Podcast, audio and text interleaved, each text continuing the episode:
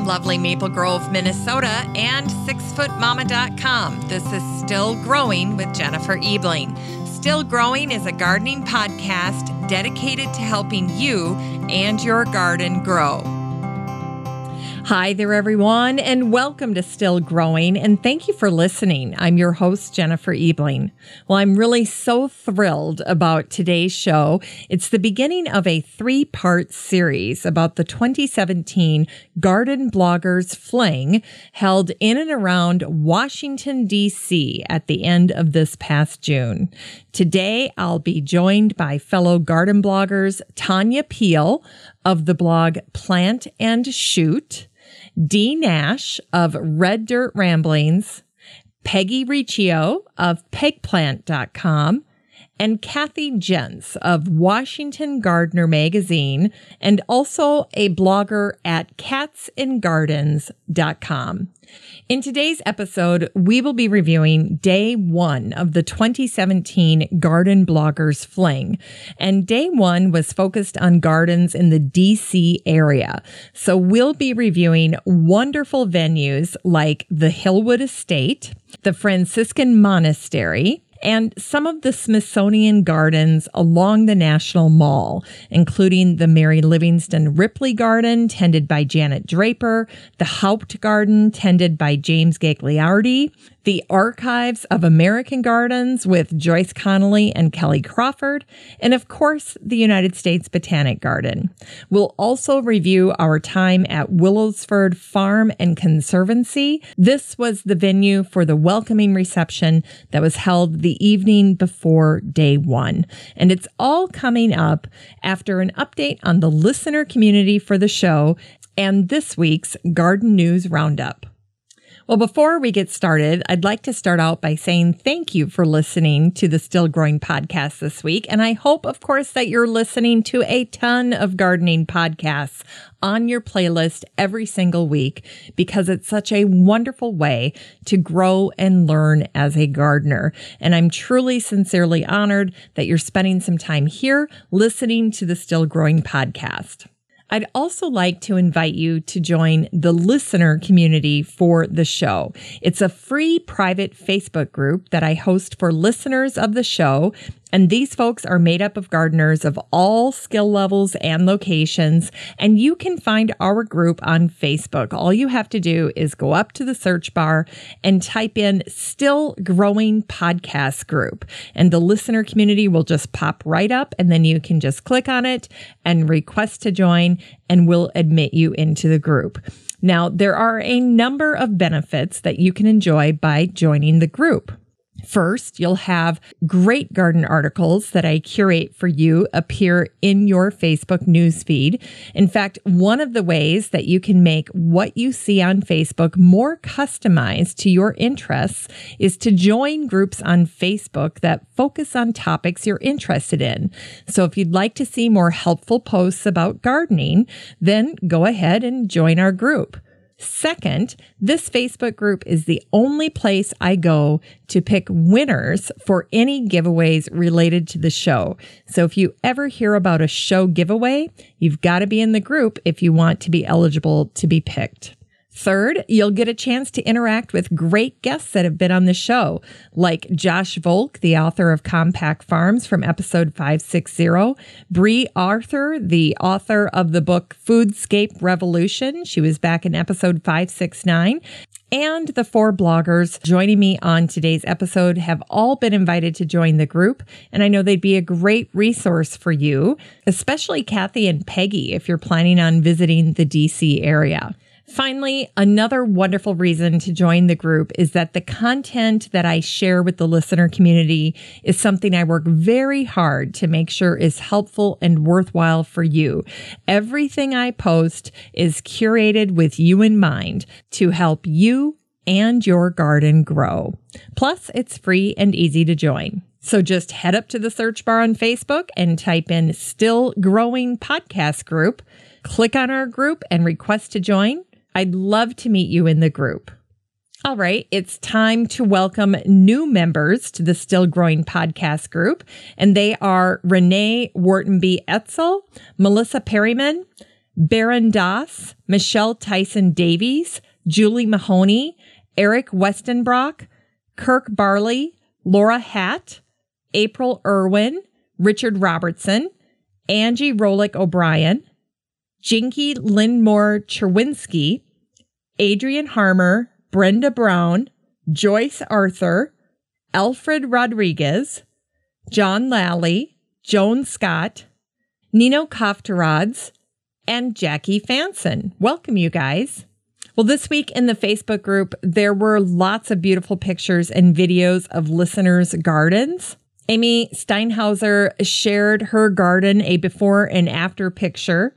Amy's installing garden pavers as a pathway in her garden, and she'd shown a picture of these pavers kind of scattered about her garden, and then the second shot, the after shot, showed them in a nice orderly row along her garden. And then she clarified, she said, after I hauled 2 wagon loads of pavers up there, I asked my 21-year-old son to unload and stack them anywhere. He took stack to mean spread, so there were 46 pavers all over the place with the weeds thriving in between. Nothing like asking your kids to help you, right? And then Amy also shared pictures of her onion harvest, which look amazing. She did a great job. Sue Luftig shared a garden find that she made earlier this week. She found 2 vintage reclining lawn chairs, the ones that have the wheels on the back. They look great. They're in great shape. They just need a little touch of paint and some new cushions, and she's got herself a great deal there. Marlee Karwoski shared her giant Himalayan lily that bloomed over the 4th of July weekend. This is the largest species of lily. It grows to 10 feet or more, and it takes 7 years to bloom from seed. And Marlee shared this amazing picture of her standing next to this lily, which really helps us get a sense of the scale of this lily. It's got to be close to 10 feet tall. Anyway, these lilies are monocarpic, meaning they die after flowering. But there are offsets left to carry on. Anyway, I responded to this post and I said, now that's cool, because it really was a very, very cool picture. And I love that she stood beside it to give it the scale. And 7 years of waiting. Talk about patience in the garden. And listener Michelle George shared a beautiful plant she has growing in her garden. It was an image of a hosta that has a flower that's blooming way down in the middle of the leaves.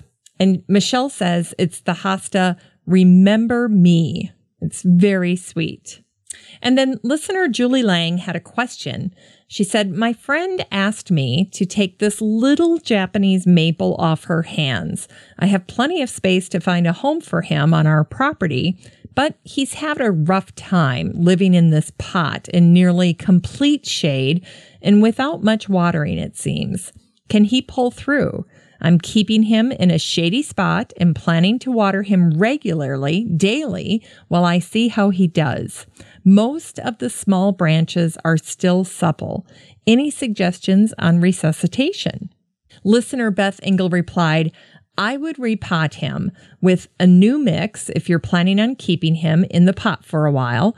I'm concerned about the health of the roots, and if the potting soil is bad, maybe old, maybe too much fertilizer, maybe drought stress, it would be helpful to repot using new mix. If the young limbs are supple, good chance it can recover.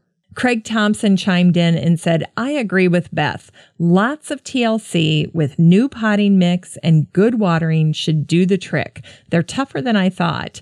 And then he shared a picture of his Japanese maple. This one was a stump removed from the garden and it's growing back. And then he signed off, can't keep a good acer down. And Patricia Chandler Newport added, the red Japanese maples are best in part shade. The green ones can handle full sun. Anyway, great input here for Julie. I'm optimistic that her red Japanese maple will survive and will thrive under her attention. Julie Lang also shared an image of a part of her garden where she's got peonies and rudbeckia growing together. The peonies are in the back row against the house, and then the rudbeckia are in front of the peonies. And here's what she wrote. Which plant gets moved? The peonies are in back and being completely overtaken by the robust rudbeckia. They're not a great visual combination anyhow. The rudbeckia was a budget choice, just moved from another garden location. Both plants were put in the bed a year ago. This spot faces west and gets full sun from the afternoon on. I think I have a good alternate location for both plants, and I'd probably do the move late in the season. I'm in Michigan. What do you think? Well, I suggested moving the peonies and putting something taller in the back, like Joe pieweed or some grasses. Sherry Kump pointed out that she would say peonies, but keep in mind they're more sensitive to a move than the rudbeckia. That's true. The peony planting depth must be kept the same. And then Patricia Chandler Newport had a fantastic idea. Here's what she said. I would just thin the black-eyed Susans, creating a small separation between the two. The peony can be clipped shorter since they're done for the season, and the black-eyed Susans aren't very tall early when the peonies are in bloom. And then she wrote this. My peony are interplanted with Joe pieweed. The Joe pieweed overtakes the peony shortly after they are finished blooming. They're completely engulfed with no direct light and do fine expanding year after year, zero ill effect. And then Patricia went on to share a photo of her peony that are hidden underneath the Joe pieweed. And I thought that was just so clever because peony, after they're done blooming, are really nothing spectacular to look at. So to have them hidden by a perennial, an aggressive perennial like Joe pieweed, is fantastic. Isn't that a great tip? That's a perfect example of why I love the listener community for the show. It's great for me to be able to interact with you and see posts from folks who share our passion for gardening and have a curiosity to learn more. So come hang out with us. Don't be shy. It's really so super simple to be part of the group. The next time you're in Facebook, just type Still Growing Podcast Group up in the search bar and request to join. I look forward to meeting you over in the group. Just a reminder, if you have questions or comments for the show, you can go ahead and reach me at 865-333-GROW. That's 865-333-4769. All right, now it's time for the Garden News Roundup. This is a curated group of posts and articles that I've shared over the past week with the listener community in the free Facebook group, the Still Growing Podcast Group.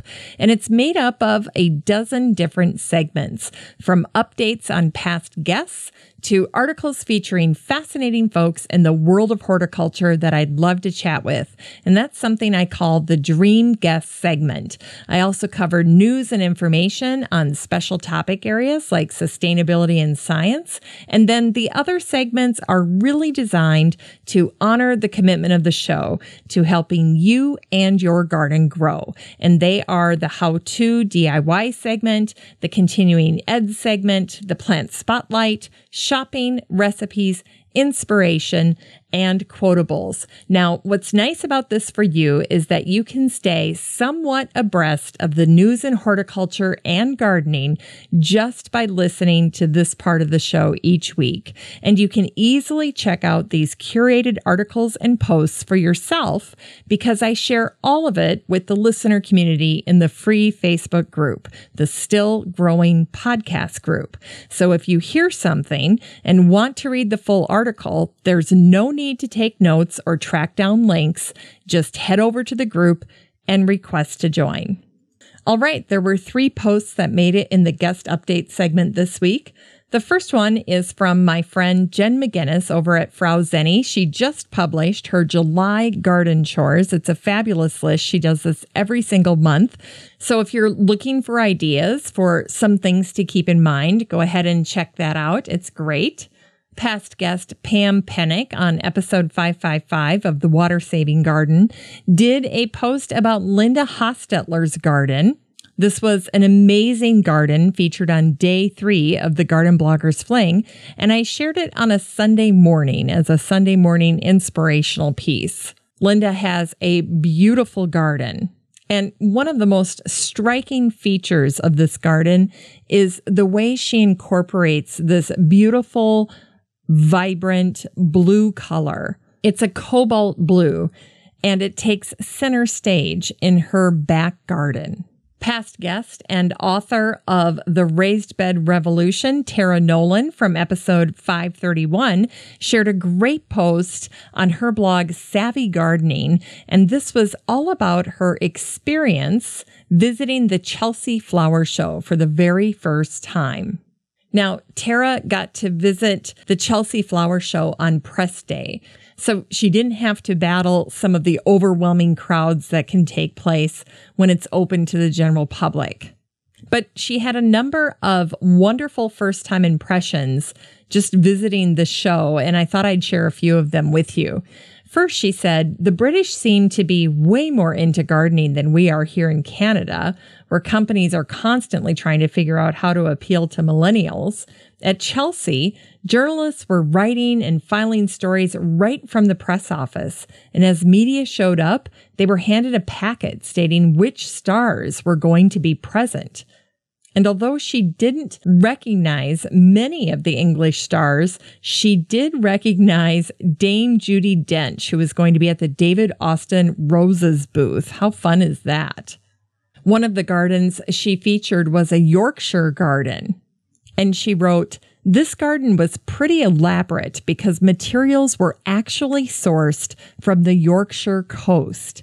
A garden representative told me that the pebbles in the water would all be cleaned and returned to the beach from whence they came. Can you imagine?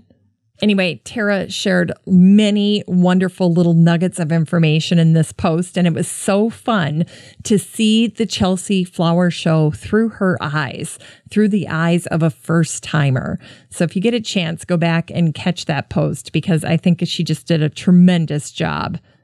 In sustainability this week, I shared a number of things. The first was a video on the impact of tilling on soil and rain. And the whole point of this video was to show the impact of soil disturbance on soil function.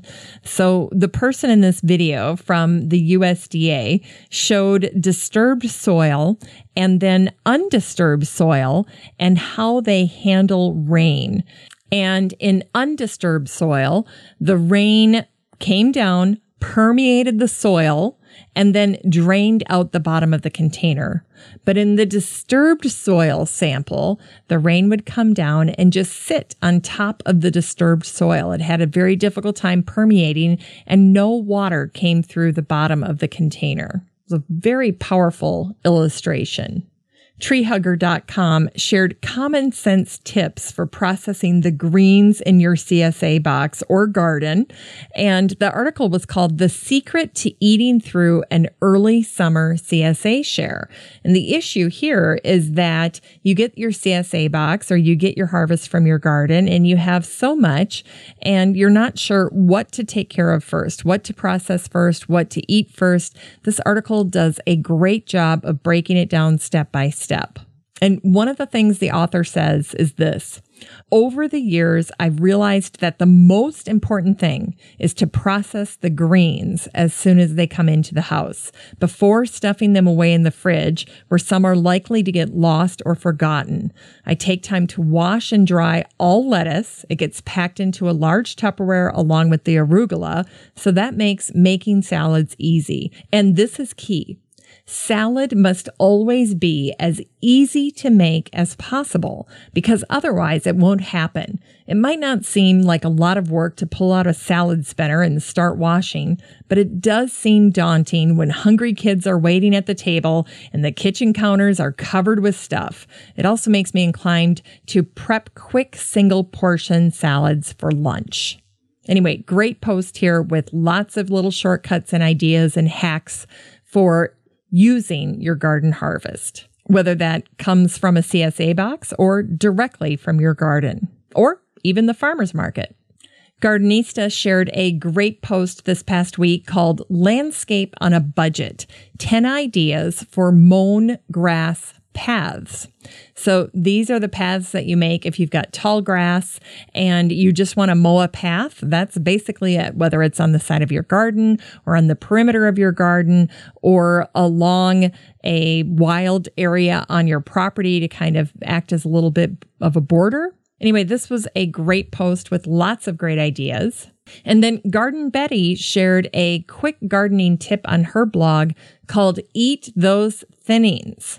And in this post, she recognizes that thinning can be tedious work if, like me, you tend to sprinkle your seeds pretty liberally in the soil and are faced with hundreds of seedlings to thin every season. And then she goes on to say, the one saving grace that makes this task bearable is treating those thinnings as an early harvest of your crop.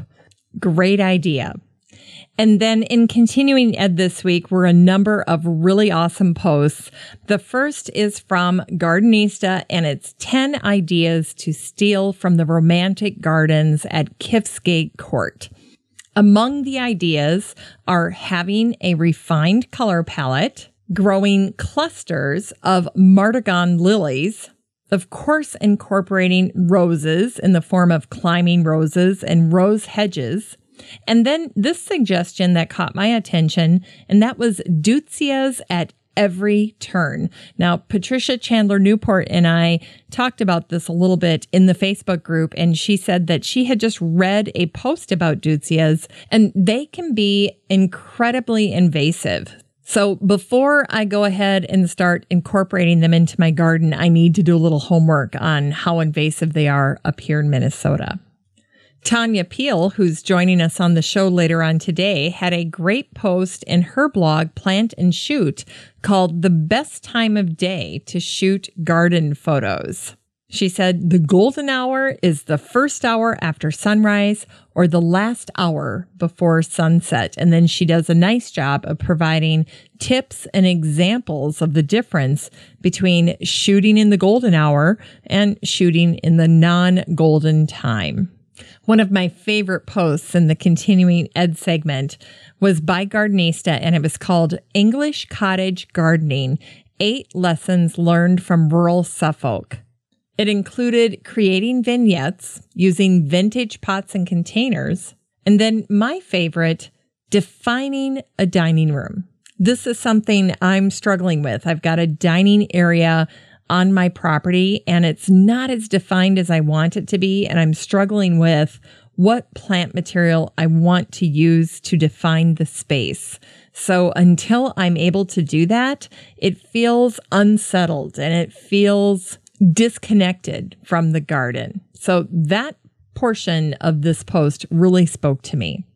In the How To DIY segment, Meredith Swinehart shared a post called Steal This Look, Mattress Springs as DIY Wall Art.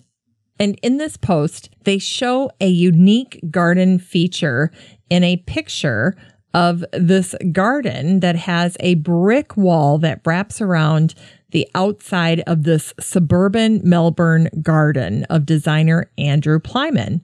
And what they saw on the wall was rusted bed springs that were attached to the wall. And Andrew says, there's lots of rusty things in my garden. I just find them on junk piles and stick them in the back of the car when I'm driving past and drag them home so they all start to work together as a group. Anyway, I thought this looked kind of cool. In the Plant Spotlight this week, I shared a video by Smithsonian gardener Janet Draper as she was doing a video introducing us to the pelican flower. That was a very cool and informative video. HortMag.com shared Daniel Hinckley's picks for summer blooming shrubs. This was a very nice list. It lists all the zones for these plants, and what do you know? I saw deutzia on the list. Also in the Plant Spotlight this week is a post by Garden with Diana, and it's featuring Stachys monnieri humilo. This is in the lamb's ear family, but this plant looks nothing like traditional lamb's ears. This standout plant has glossy, crinkled, long and narrow dark green foliage that grows in mounds up to a foot tall and a bit wider. Diana says that in her garden, the plants are slowly spreading to form a dense, weed-choking mat. And it has beautiful, showy flowers. From the end of June to early September, 18 to 24-inch leafless stems arise from the foliage, boasting spikes of reddish-purple flowers that resemble salvias. This is a very enticing post about this plant. And then finally, there was a proven winner's color choice flowering shrub plant of the week that was featured on the blog Through the Greenhouse Glass, and it's the shrub that's known as the button bush, the sugar shack cephalanthus. And you would not believe the firecracker bloom on this shrub. The post says that the crazy flowers are quite fragrant, the pollinators love them, and if you can imagine a flower that looks like a little orb, so it's very round, and then it has spikes coming out all around it, that's what the flower looks like. And in this particular picture, it looks white. So a pretty fascinating shrub. In the news this week was a great post from Urban Gardens about vegetecture. This is an architectural building project that's taking place in Paris that's bringing vertical farming to life. And of course, in true Parisian style, they don't do anything that's not architecturally beautiful. So the word vegetecture is a combination of vegetable and architecture. And this vegetecture complex is absolutely gorgeous. You have to see it. Also in the news this week was a wonderful post from Horti Daily that was talking about the growing demand for asparagus outside of the country of Turkey and how one company is looking to fulfill the demands for asparagus for the country of Turkey. It's a very interesting article. There were two folks who made up the Dream Guest segment this week. The first is Sarah Nixon. She's the founder of My Luscious Backyard, and she's an inventive Toronto gardener who didn't let a little thing like space get in the way of her dream of starting a cut flower business. Sarah Nixon offers beauty and maintenance to her garden owners because she leverages the gardens of her neighbors, but she does not give them the option of using their yard as a cutting garden. She says, when you have such a small amount, every stem is accounted for and people understand that. So she takes care of providing a beautiful space and the maintenance, but then she gets to cut the blooms. I thought that was ingenious. And then my friend and fellow garden blogger, Julie Thompson Adolph, said, she's awesome. I met her at the Toronto Garden Blogger Fling, and she toured us to some of her cutting gardens and her neighbors' clients' yards. So clever. I love what she does. Also in the Dream Guest segment this week from Danger Garden is Richie Steffen from Joy Creek Nursery, who recently put on a workshop about how to build a fern table. And I'm so fascinated by this that I'm going to reach out to him and see if he'd be willing to come on the show and tell us about creating a fern table. This was a really interesting article. So thank you to Danger Garden. In Science this week, The Guardian posted an article called Early Sightings Hold Promise for Butterfly Spotters. And in it, they said Matthew Oates of the National Trust and Butterfly Conservation's Neil Holm spotted 148 emperor butterflies in one day last week.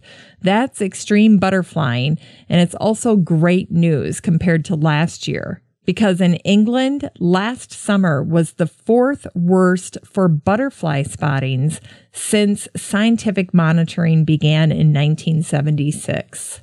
And then Cornell University shared an article about one of their plant breeders that's working to develop better cucumbers. That's an interesting article. And finally, Science Daily shared a very in-depth article talking about how the growth mechanism of fungi has been decoded. It turns out fungal cells do not grow by division, but extend almost infinitely. And there's a video sequence that illustrates this growth. In shopping this week is a tiny tabletop greenhouse that was featured by designer Mia Lagerman. It's very simple. It looks like it would be easy to make, as a matter of fact. And it's also very expensive. It's over $400 US. But if you're looking for a tabletop design, this would be a great source of inspiration. Finally, my friend Marianne Newcomer, a blogger over at Gardens of the Wild Wild West, shared a post recently on the Chelsea Chop. But what I thought was in the post that was extra interesting is her recommendation for a book called The Well-Tended Perennial Garden by plant wizard Tracy D. Sabato-Ost. And Marianne wrote, "This book is so good, I have recommended it for years. It's been updated again, so you can get the third edition. I went on Amazon and looked for a used copy of one of the older editions, and I think I got it for a couple of bucks." So if you're interested in learning about pruning and taking better care of your perennial garden, this book should be on your shopping list. And again, it's called The Well-Tended Perennial Garden by Tracy D. Sabato-Ost. In inspiration this week, there were so many great posts. The first one was by Plant Pop, and it was a film on William Soran. He's a visual artist and musician. And in this video, they show him and the process that he goes through to paint dried peonies. I loved this video, and I loved meeting Laura Christian of Plant Pop at the Garden Bloggers Fling. I love the work that Plant Pop is doing. Their videos are short and quick, but so powerful. And of course, they focus on the connection between people and plants. So start by watching this video and then head on over to their website. I guarantee you'll get hooked. The blog Late to the Garden Party shared a wonderful post that was called Wednesday Vignette, Postcards from the 2017 Garden Bloggers Fling. And it just shared a smattering of images from the various gardens, but I thought it was so well done. It was very touching, very poignant, and of course, very inspiring. And then finally, here was a fun piece that made the inspiration segment, and it was just called DJ Khaled Loves His Garden, and it was featured in the New York Times. It was a video of this guy walking through his garden, and as he would see his gorgeous plants and flowers, he would say, "I love you." So if you talk to your plants, you'll get a kick out of seeing this video. It was great. In recipes this week, I shared a summer harvest salsa recipe from past guest Bryn Haas over at Creative Living and Growing with Bryn Haas. It's a delicious summer salsa, including things like black beans, corn, onion, jalapeno, cilantro, garlic, tomatoes, and so on. It's very colorful, very healthy, and a great way to use your garden harvest. And then the blog I Wash You Dry had a great recipe and video for Parmesan roasted cauliflower. And I Wash You Dry wrote, "My kids go crazy for this super easy Parmesan roasted cauliflower. It pairs perfectly with everything." And the video makes it look so quick and easy. I think you could try it on things like broccoli as well. In the quote segment this week, I wanted to share this cute little thing that Danny Perkins had shared with the group. It was a quote that said, "Weeding the garden is like dusting the furniture. No one notices unless you don't do it." That was cute. On the 4th of July, Analytical Grammar shared a sign that was outside of the landscape business called Urban Earth. And here's what they put on the sign outside their building. "You can't plant flowers if you haven't botany." Get it? You can't plant flowers if you haven't botany? People loved that. Patricia Chandler Newport chimed in, "I love a good pun." Well, speaking of the word botany, As I was looking for something for the quote segment this week, I ran across this poem by Burton Braley, who wrote this for a science newsletter back on March 9th, 1929, and it's simply called Botany. Here's what he wrote. There should be no monotony in studying your botany. It helps to train and spur the brain, unless you haven't got any. It teaches you, does botany, to know the plants and spotany, and learn just why they live or die, in case you plant or potany. You learn from reading botany, of woolly plants and cottony, that grow on earth, and what they're worth, and why some spots have not any. You sketch the plants in botany, you learn to chart and plotany. Like corn or oats, you jot down notes, and if you know how to jot any. Your time, if you'll allot any, will teach you how and what any old plant or tree can do or be, and that's the use of botany. Well, hats off to Burton Braley for that lovely poem that made the quote segment this week. And that's the Garden News Roundup for this week's show. Just a reminder, you can get all of these posts with links and bonus content in your Facebook feed if you join the listener community in the free Facebook group, the Still Growing Podcast group. Just search for that the next time you're in Facebook and then request to join. I'd love to meet you in the group. With that, let's transition to the topic of today's show, Day 1 of the 2017 Garden Bloggers Fling. Now, this episode is the first in a 3-part series featuring the 2017 Garden Bloggers Fling held in and around the Washington, D.C. area. Now, for today's show, I'm excited to be joined by fellow garden bloggers Tanya Peel of Plant and Shoot, Dee Nash of Red Dirt Ramblings, Peggy Riccio of PegPlant.com, and Kathy Jentz of Washington Gardener Magazine and the blog Cats and Gardens. In this episode, we'll be reviewing Day 1 of the 2017 Garden Bloggers Fling, and Day 1 was focused on gardens in the D.C. area. So we'll be sharing highlights from venues like the Hillwood Estate, the Franciscan Monastery, and some of the Smithsonian Gardens along the National Mall, including the Mary Livingston Ripley Garden, tended by Janet Draper, the Haupt Garden, tended by James Gagliardi, the Archives of American Gardens with Joyce Connolly and Kelly Crawford, and of course, the U.S. Botanic Garden. And we'll also review our time at Willowsford Farm and Conservancy from the welcoming reception that was held the evening before Day 1. There's a lot to cover, so let's get started. Well, hello, ladies. Welcome to our 2017 Day 1 Garden Blogger Fling reunion. Hello. Hi. Well, and hi to all of you. This is going to be fun. Before we get started, let me have each of you take a minute to introduce yourselves and your blog. Maybe tell us a little bit about where you're from, what zone you garden in, and a little bit about yourself. Dee, did you want to kick it off?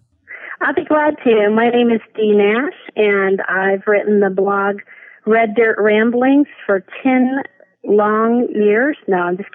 short years. I'm from Oklahoma, and I garden in Zone 7A. I've been to the fling, there's been 9 flings, and I've been to 8 of them, including the first one.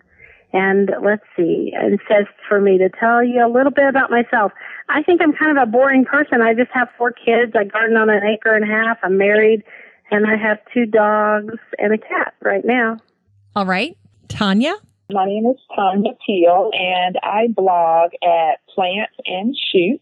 I've been blogging about gardening since 2014, but I actually started my blog in 2010, but it had a slightly different twist. But like I said, I've been dedicated to gardening since 2014. I live in North Carolina, so I garden in Zone 7B, and this was my first fling, so I'm super excited to be talking about it and look forward to attending other flings. I have one son. He's a teenager. I am married, and I have one golden doodle, and her name is Sasha. That's great. Peggy. My name is Peggy Riccio, and my site is called PegPlant.com, which I've only had for a couple of years. And before that, I wrote for print gardening magazines for many, many years. So as a freelancer, and so I just decided to have my own website and do it on my own website. And I'm in Alexandria, Virginia, Zone 7, and this was my very first fling. Mm-hmm. I was on the committee helping Tammy. And I work full-time. I live in Alexandria, but I work in Rockville, Maryland. And I have two teenagers who are twins and married. And, you know, I garden as much as I can and write as much as I can about gardening in addition to taking care of the family and the full-time job. Oh, Peggy, I feel you. I can relate. Kathy? Hey, how are you? Good. I'm Kathy Jentz. I edited and published Washington Gardener Magazine. We're all about D.C., Maryland, and Virginia gardening. And I live on the other side of the Beltway from Peggy. And so I see her in my circles running around town. And my blog is for Washington Gardener Magazine. And I also have a fun blog I do on the side called Cats and Gardens, where I share kitty pictures and garden settings, which we did see some of at this past fling, which was great to see. This was my first fling, and I have 0 kids, but 2 fur babies, 2 kitties, and I garden at home in a very urban setting and across the street at a community garden. Oh, that's lovely. Well, you guys, I love the different perspectives we're going to get here from experienced flingers like Dee to newbies like Kathy and Tanya. So this will be fantastic. And then Peggy was on the planning committee, so she can give us some of the behind the scenes, what it took to put this fling together. So if you have any of those good details as we're talking about any of these venues, Peggy, you'll have to clue us in. That would be great. Okay. Well, before we chat about day one, let's take a second to chat about the reception that was held the night before at Willowsford, a unique development in Northern Virginia that included a 2,000-acre farm and CSA for the residents. We had a chance to visit the farm. They had a farm stand and gardens. Ladies, what did you think about this location? Well, this is Peggy Riccio, and just so you know, for the entire fling, the weather was just gorgeous, and that night it was just gorgeous. The weather was just beautiful, so it was sort of like dinner under the stars. So I was really impressed with the weather because we're always worried that it was going to rain, but we had hors d'oeuvres there out in the patio, and then we could walk across the street to the farm. So to me, it was a magical night because that's when everybody was together, and it was just beautiful. Yeah, this is Kathy Jentz. And I live in the area, so I'd heard about Willowsford for a few years, and I was really looking forward to seeing it. Not disappointed at all. Beautiful setting, really nice farm area, and the farmer was cute, too. That didn't hurt. He was cute. Yeah, I was looking back at some of the fling pictures that other people had posted, and I was like, there are a lot of this farmer that night and not so much of what he was growing. So that was cracking me up. One really clever thing I thought was where the farm stand CSA pickup was. They had a little cutting garden for herbs and flowers that was incredibly well labeled, I thought. And I don't usually see that at some of the pickup places, so I thought that was a nice touch, that little farm. Yeah, I thought that was really cool. This is Dee. I loved their farm stand, and I loved the fact that they had an educational garden right outside the farm stand to help people. And the food was marvelous, by the way. All of that great cheese from local cows and goats. I thought that was really good, too. So, and local honey. Yeah. Mostly I ate food. Lots of food. Yeah.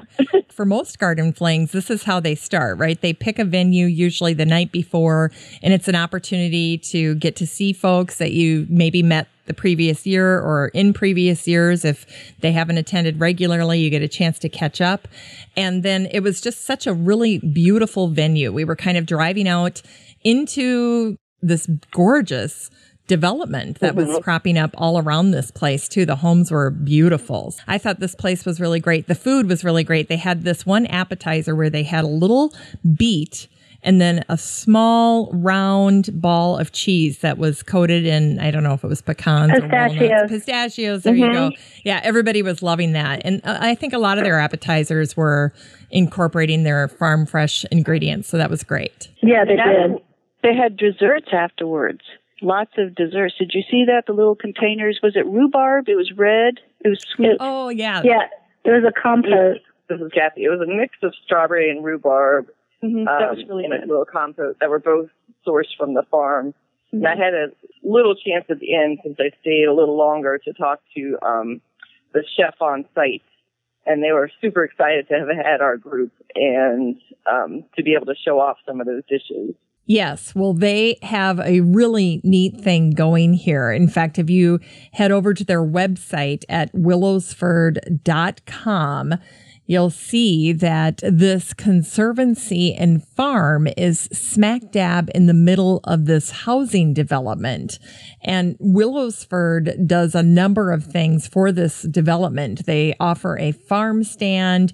They do a weekly produce share. They have a gardening hour, educational programs. They do trail management, campsites, and nature walks. They offer quite a bit to the surrounding community. Yeah.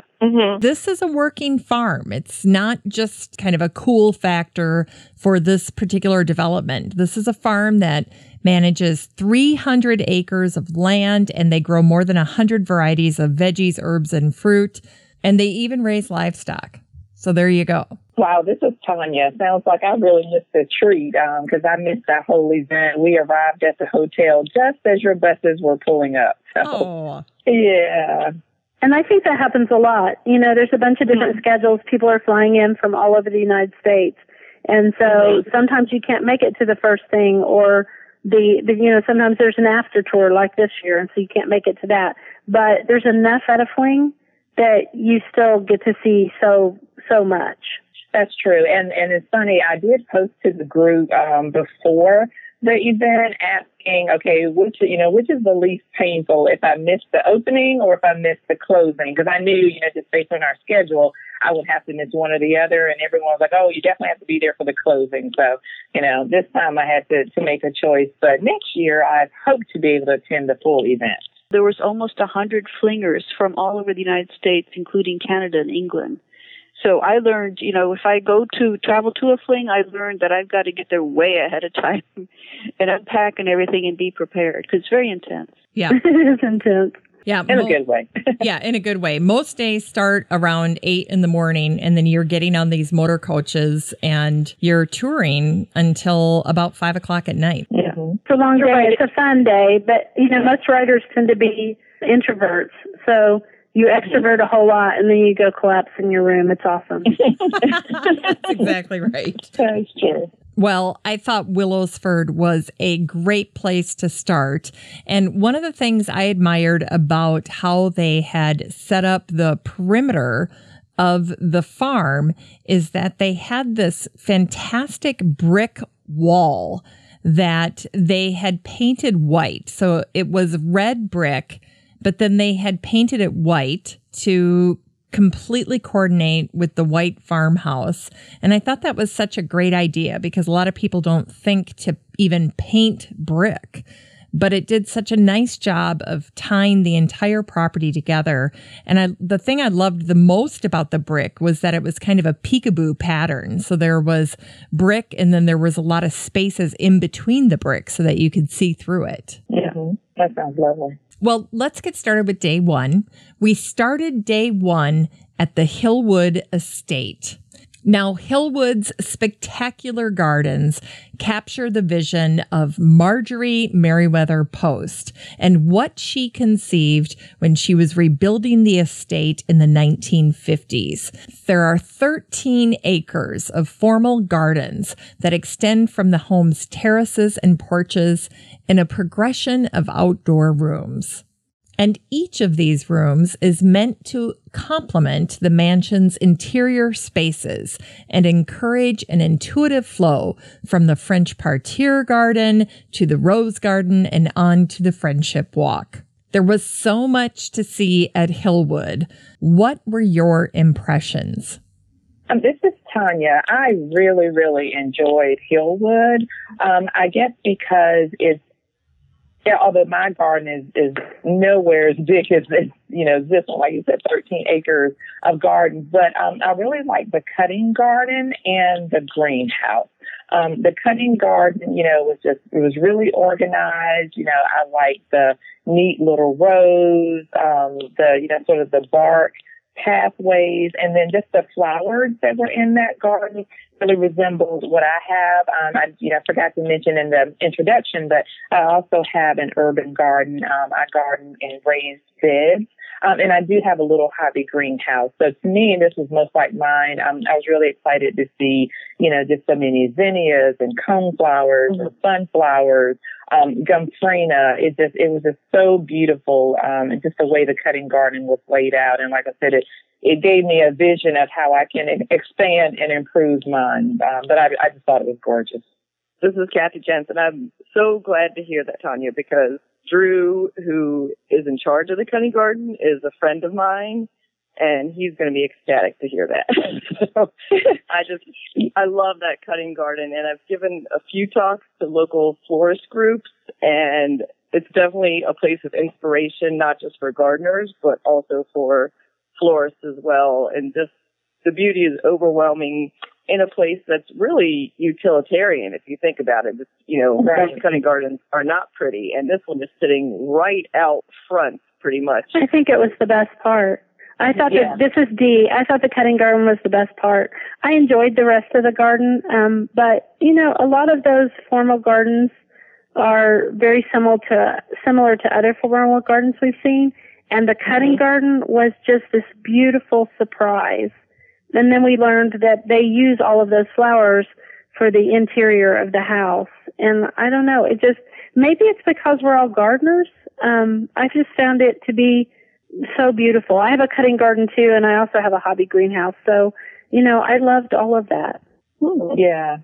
And just, like you said, they used, the flowers on the inside. So again, it was very relatable to me. While we were on the fling, we just saw some amazing landscapes. And some of them I sort of felt were out of reach for me. But for this cutting garden and the greenhouse, again, it was relatable and something I could aspire to, have a little slice of in my garden. Ooh. Yeah. The cutting garden, did you see that it has the, there was like one of those mailboxes in the cutting garden that's weatherproof that has the sheet of all the different flowers that are in the cutting garden? No, actually I missed that. I'm sorry missed it. You could have taken the sheet, and so like, since I live here, I can use that sheet as like a guide, like if they can grow this, then I can grow this. So now it's a whole new repository of plants that I can grow. Well, and most of us are in zone 7, or I don't know, Tanya, you may be in that. You may be in 8. I'm in 7B. Yeah, and I'm in 7A. All of us except Jennifer are in 7, and we could all use those flowers. In fact, a lot of those flowers are in my cutting garden at home. Exactly, mine too. Yeah, mine too. That's great. I was sort of struck by the use of sedum in the gardens. I have a little sedum autumn joy that I have in a pot. And I'm not really sure why I never thought about planting it actually in, some of my flower beds. But that was something that I, that really struck. It seems like, maybe 5 gardens that we saw the whole weekend just had, just collections of sedum actually planted in ground. And again, I don't know why I never thought about doing that. I just had it in a pot. But you can put them in a dry spot in your garden, and autumn joy will be great. So I will be doing that. Like I said, I took a lot of inspiration away from this garden in particular. I also thought that the Japanese garden was particularly beautiful. Oh, yeah, that was gorgeous. Yeah, I really like the Japanese garden. This was the one where we all got together in the morning, and the first thing we did was take the group photo on the lunar lawn, So there is a picture of all of us in the fling in this group photo on the Garden Bloggers Fling website. And then we walked around and if you're on that lunar lawn and you look out, you don't actually realize that down below is that Japanese garden. So it's kind of tucked away, but it was gorgeous. Mm-hmm. I love that one. There was a lot of statuary too. That's a great photo op and selfie place, that Asian garden. It's the place where any time of year when I visit Hillwood, it's, 4 seasons, beautiful, and there's always people sitting at the bottom of the waterfall taking their photo looking up, or in one of the vignettes. And it's such a tiny space, and it shows you what you can do with small space gardening. It is. It's a very small Japanese garden, but it was so well thought out, so well planned. And they said that they had just redone it not that long ago. I also went on the, I don't know if I'm saying the right term, but the forest walk, where you went on down the hill and around. And I did a live video on Facebook about that. It was kind of fun. Is that what the cemetery was? No, it was on down the hill past the Rose Garden and past the Friendship Walk. Oh. But this pet cemetery, you guys should talk about that. That was different. Yes, they had a little path leading to it, and it had these statues of concrete poodles that were really cute. Yes. I didn't get to see that either. Oh, you didn't? Yeah. Well, they're little tombstones for the pets, little statues that had ivy and other plants there, evergreen plants. They had the little headstones, and they had one that was called Scampy, and then there was a Lassie, and there were a few others in there. Mm-hmm. Marjorie Post loved her dogs, so she has this pet cemetery that's for all of the pet dogs that she loved throughout her life. It's past where the Friendship Garden is, which was the Friendship Garden was dedicated to Marjorie by her friends, and I think all of the things came from gardens elsewhere. And I believe there was the ivy that's coming from Buckingham Palace or somewhere in England, and the little touches like that from friends around the world. And then you walk back into a kind of a secluded pet garden with the little headstones for all of her little puppies that she loved throughout the years. Mm-hmm. For animal lovers, it's a really nice touch for animal lovers. Mm-hmm. A lot of things to see in that garden. Well, and this garden is such a great example of what happens when you have 100 garden bloggers descend on a space, because it was so big. There's no possible way that you could see it all and really take everything in. So the wonderful thing about attending the Fling is that you start to see the posts, all of these blog posts roll in, and you can see the garden through the perspective of all of these bloggers that have, gone through it. There was a really great one by Helen Battersby up in Toronto Gardens, and she wrote a post about the cutting garden. And her observation, I think she called this one, let me see here, it's called A Cunning Plan for Your Cutting Garden. And so we're all standing there and just loving this cutting garden, clearly, right? We all think it was fantastic. And what Helen noticed is that at each of the corners, wherever these mass plantings of these annuals and perennials were planted, they had put 4 stakes, so a stake in each of the corners, and then they had attached a netting that went over these plants, and the netting could be raised as the plants were growing, but the plants had to grow through the netting. They had no choice. And that's what made that cutting garden look so fantastic. Everybody was standing up straight. The flowers looked amazing. And then, of course, they did something that is just so wonderful, is they used wood chips for their paths in between each of these rows. So it was very neat. It looked, I think that netting is what made it look so spectacular. Yeah, and they can take the wood chips and then turn them into the garden beds at the end of the year, probably, and then let them decompose.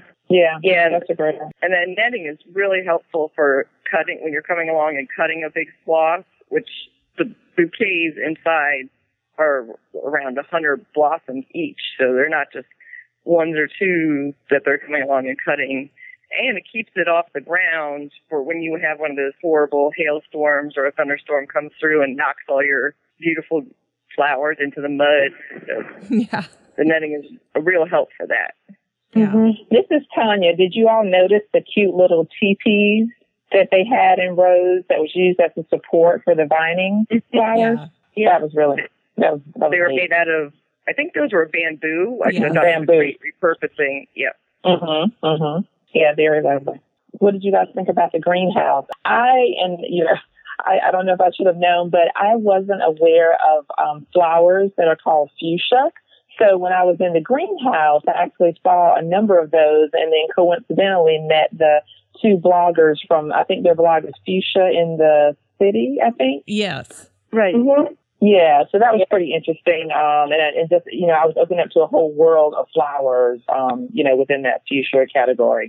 Well, that's the great history of greenhouses. You know, the whole reason that greenhouses came into being was so people could grow stuff outside their zone, and because plant hunters needed somewhere to bring their things.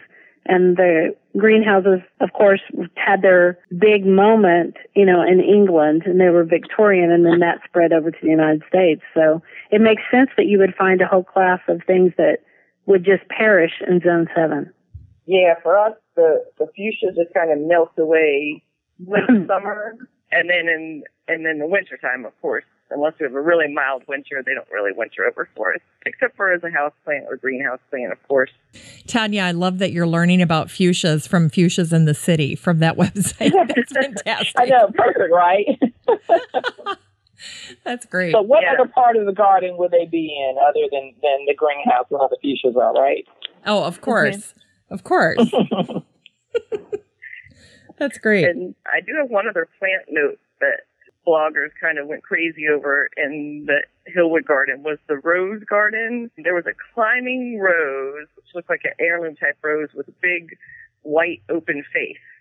And I was there, a couple of the bloggers are rosarians, and they had quite the discussion about what rose this was. And still, weeks later, nobody has a definitive ID on this rose. Yeah, that was a tough one. That I didn't hear them talking about it, but I wondered about that rose too. Yeah, it was spectacular. I think it had a really nice. And then I thought, well, if these rosarians who collect all these roses don't know it, then and there was no label. And I've written to Hillwood staff to ask, but it's still a mystery. I bet they know. I bet the staff knows. But you know what? Some roses, if it's an old one, it may have been collected from somewhere. And then they do their own cuttings. It'll be an interesting mystery to solve, Kathy. Mm-hmm.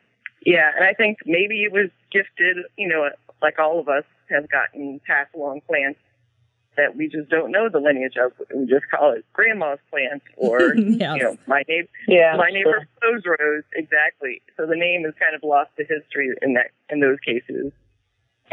Sometimes those are our favorite plants in the garden because they're about memory. Yeah, exactly. That is very true.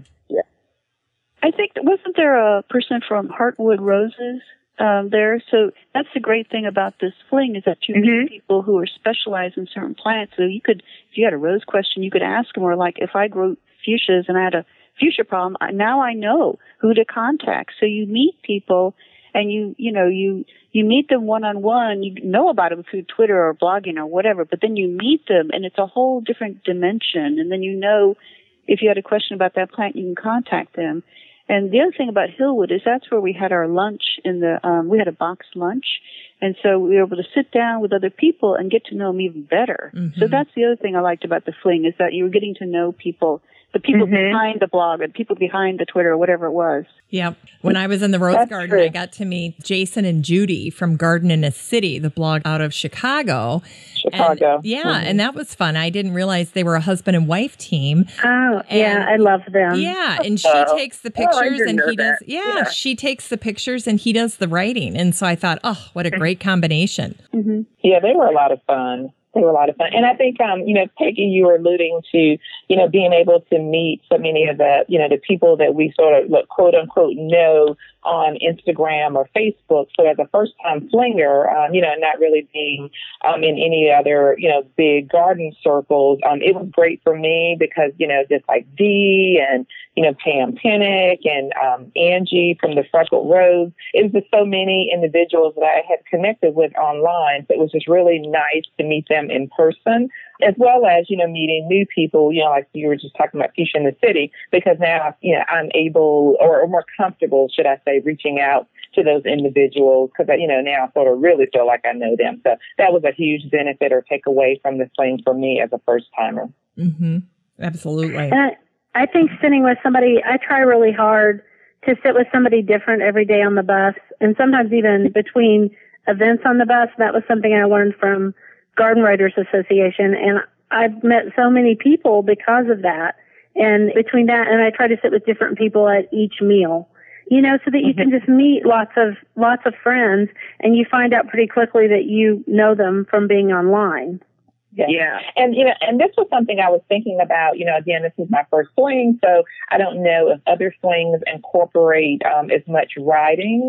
For this, we were, covering D.C., Virginia, Maryland, so we did spend a fair amount of time on buses. So, to your point, Dee, that was a great opportunity to sit with someone new and actually have a conversation. Again, for other flings, I don't know if there's much time for writing, so maybe there are other opportunities to really connect with new people. But for this, being on the bus was a prime chance for me to meet and talk to new people. Yep, absolutely. Well, I was going to point out, there was one thing that surprised me. Of the 100 bloggers there, I would say that there was maybe 5 males. So it was definitely feminine heavy energy. It was good to see that there was some representation from men, because I thought for a minute when the first evening when we were checking in, it was all female. Great to see. Yeah, and it's funny because for me in the local gardening world, it's pretty much 50-50 as far as men in garden clubs and active behind the scenes in gardening. But maybe just not as social, or maybe not blogging, but maybe that's a topic for a whole other podcast another time. Oh, that's that would be an interesting podcast. I would say it's different in Oklahoma. It's more female heavy, but there are quite a few guys in the club. And then, I think urban, there are more guys. More rural, there seem to be more women, but, Did anybody go into the Hillwood house to see anything in the house? Or was everybody out in the garden? Yeah, I went in for just a short bit because it's one of my favorite historic kitchens. It's like late 1950s in a little snapshot. I always like to go in there and check it out and see all the old-fashioned kitchen instruments and the big old stove and stuff. But I think it was just a matter of time pressure that we weren't there. We were there only for a morning, and to do the house would take another hour. Yeah. There was a gift shop, too. I know some people got things at the gift shop, and that was another kind of fun thing for people who are out of town. They go in the gift shop and they get something, like they did this Smithsonian. They go in the gift shop and they get something, which would have never occurred to me because I live here. But I was just wondering if anybody – there was a house to also visit and a gift shop. But so it's not just the garden. It was the huge estate. Mm-hmm. But, of course, everybody was taking pictures in the gardens. And I know that's going to be another topic later on about the cameras that we use. But that was the other thing I noticed, is people walking around with these big professional cameras, and I'm just using my little iPhone. I know. Well, I tell you what, I thought with this particular garden, too, that – and this whole day, actually, there was so much statuary at each of the venues on day one. But especially Hillwood. I mean, Hillwood is just so rich. And Laura Wills, I think, was also a new garden blogger there from Wills Family Acres. And she did her first post about the fling was simply called Concrete, Garden Bloggers Fling DC. And she did a great job of pulling together images of the wonderful statuary at all of these gardens.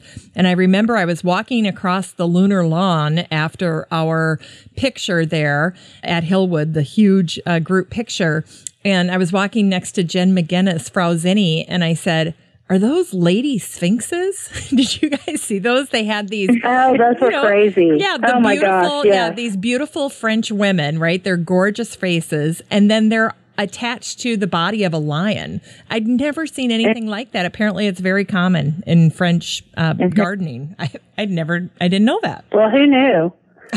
All the gardens I've seen, I've never seen, 18th century French women on lions before. No. Mm-hmm.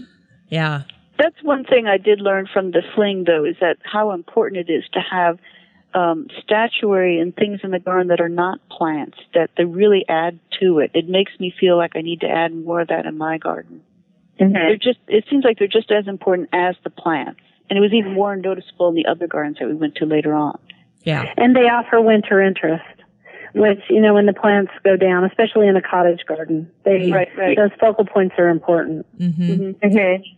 Well, they had those wonderful cherubs that were holding these orbs, and then around the orb was the zodiac, all the symbols of the zodiac. Those I thought were very striking. They were on either side of that mansion in the back, and I took a lot of pictures of those. I thought they were great. But yeah, there was so much at Hillwood for statuary, and it was not attainable. I mean, those were total specimens that were totally fitting for that estate, and your jaws just hanging open. I mean, some of them were gold gilled and just absolutely spectacular, but it's the Hillwood experience. You're not going to come home and, have French women on lions. Are you trying to say that Ms. Post was wealthier than we are? Is that what you're trying to say, Jennifer? Well, she was a little rich. She was a little rich. Well, and I think she had some money. She did. But, I was listening to this woman when I was sitting in the Rose Garden with Jason and Judy from Garden in a City, and we were getting to know each other. There happened to be a tour going by. And one of the women that was leading this tour was explaining that Miss Post was one of the most, she was, I think at the time, the wealthiest woman in the world. So she's the female equivalent of Bill Gates. Mm-hmm. And yet she could not vote. She's, she had many things that she wanted to do, but because she was a woman, she was not able to do it. Mm-hmm. She was very influential in spite of the limitations, you know. She was very influential and she threw great parties. And that's what the house was made for, too. It was a very interesting tour. Mm-hmm. Yeah, she definitely was all about influencing D.C. society, and also to note that this is a garden later in her life. Like, she'd already built and done several gardens, and this was the last, and she knew that in the planning of it that it would become a public garden and that she would leave an endowment for it. So I think that's also what makes it kind of a perfect little public garden, is when it's not just an accident, or that when your heirs run out of money, like, you plan for the future and you plan it to be a welcoming place for guests to come and see the gardens in future generations. Yeah, that is very interesting. That's why it was so good for the first morning, is because they have a visitor center and they had the cafe. We could do the box lunch and they had the gift shop. They have everything for people, for 100 garden bloggers. They had everything for us right then and there. Mm-hmm. So it was a good first morning. Yep. Absolutely. Yeah, great kickoff. Well, after Hillwood, I think we went in two different directions. So some people went to the Franciscan Monastery first and some people went to the Smithsonian. Mm-hmm. So we split it up. And we did that primarily just to manage the large groups, that we didn't have overwhelming groups that we, that we could take half one place and half another. But everybody got to see everything, just maybe in a different order. Right. Mm-hmm. Well, let's go on to the Franciscan Monastery. The Franciscan Monastery is described as an oasis of peace, and it includes over 1,000 roses and perennials and annuals. It also offers grottos, sculptures, and a chapel. And the day of our visit, we had this gorgeous blue sky that was the perfect backdrop to the church and the walls of the monastery. And we had ample time to walk through the century-old gardens with the replicas of the sacred shrines and all of the native plants. What were your thoughts on the gardens of the Franciscan Monastery? This is Dee. I'm Catholic, so it was very meaningful for me on a couple of different levels. And I've been to a lot of monasteries, and I find that they're all peaceful. This is a Franciscan one, which is the Society of St. Francis. I liked how it was very universal, not to get all religious on people, but the word Catholic means universal. And so I don't know if you guys noticed, but there was that one alley that you walked under, and they had the Hail Mary in every language. I mean, languages that I've not even ever seen before. So I thought that was particularly interesting. Mm-hmm. It is a very quiet space. We could just sit there and reflect. And it's also two levels. When you first come in, there's a top level that's full sun with roses, and then you can go down to like a shady level with grottos. And there's also the Stations of the Cross. So I could see how if I lived within walking distance of that area, I could just walk over there and just sit and contemplate. It was very peaceful. That's what I took away. It was very peaceful. And it was funny, when I was looking through my photos, I didn't actually take any photos while I was there. I did a lot of walking. I did sit, like you said, in peaceful reflection. So I think for me, it was just too peaceful to disturb with trying to take a picture. But, you know, again, that's just my view. But I was really surprised, like I said, when I looked back and I had not taken a single photo. So I was just walking, I was just soaking it all in, reflecting. And I will say I did not go into any of the grottos. I was a little afraid to go inside. When I got to one, no one was in there. So I just kind of kept on going. What about you? Not your thing. Yeah. Did any of you go inside one? You know, actually, I went to this garden twice. Well, because it's a long story, but one of our friends wanted me to go inside the church with her, and so I did that. And then, so I missed all of the part that was down below. So when we were at the mall, after I did what I wanted to do at the mall, I got on the other bus and came back after I let everybody know what I was doing. If you ever do that on a fling, let your bus captain know, because otherwise, they're trying to count you, and they can't find you, and it freaks them out. Exactly. So I let them know. I got back on the bus and went back and then did the lower part. So I felt like, and that was interesting. It wasn't as interesting as I thought it was going to be, but I liked the upper garden better, personally. This is Kathy. Dee, did you do the guided tour of the inside of the church and the grottos from the inside, or you just did it on your own? Well, we were going to go in there and do it on our own, but there was a docent, and we were like, well, we only have 5 minutes, and he said, I'll give you the 5-minute tour. So we did. We ran through the grottos, but I'm just joking. We really didn't. But, yeah, we actually had somebody help us, and so that did help you to understand why they built the church the way they did. It's all built on the Holy Land, and it was built in I may get this wrong, but I want to say 1899, and they were trying to educate people about the Holy Land. So there was a stable, the stable of Bethlehem. There were grottos based on all of those things. And it kind of reminded me of the churches I saw in Italy, so that was interesting, too. Yeah, they're trying to recreate the exact, like the Garden of Gethsemane and the exact places for 100 years ago, when obviously that was pre-air travel. You weren't going to be making a pilgrimage to the Holy Land, but you could make a pilgrimage to D.C. and come. But right, which was very interesting. It was an educational purpose thing. And think about it, there weren't even that many pictures. There weren't that many photographs. So it was the way to teach. Same thing with stained glass windows. It's the same idea. But I liked that it was grottos. I'd never seen that before. The other thing to point out is that there were only 45 minutes allowed for this one, whereas there were several hours for Hillwood. So you have to know that there's the time allotted for each one is different for people who will be listening to this podcast. Right, because it depends on what you're interested in. I also went back and looked at the front garden that was sunny, that had all the daylilies and the roses and all of that, and I thought that was really beautiful. What did you guys think? I think the rose collection has been redone in the last few years, so it's really nice now. It had kind of gone down for a couple years. The highlight, if you'd ever come back to the Franciscan Monastery, is to come during Easter when all the masses of bulbs are timed exactly every year to bloom on Easter. Wow. Imagine where all the annuals were around the roses, all the begonias and other plants. Those are tulips in different color combinations. That would be extraordinary. Yeah. And in the way back, there's a gift shop, and beyond that is like a vegetable herb garden. Mm-hmm. So I went back to go look at the herb garden, and they make their own honey. And they also sell herbs in the spring. So it's very active, actually, in the community. They have workshops and classes and people who help to volunteer. It's very much alive. It is. And most monasteries are set up that way. They're often self-sufficient. And they often have apiaries and vegetable gardens and things like that, especially Franciscan and Benedictine ones. So that's an interesting aspect, too.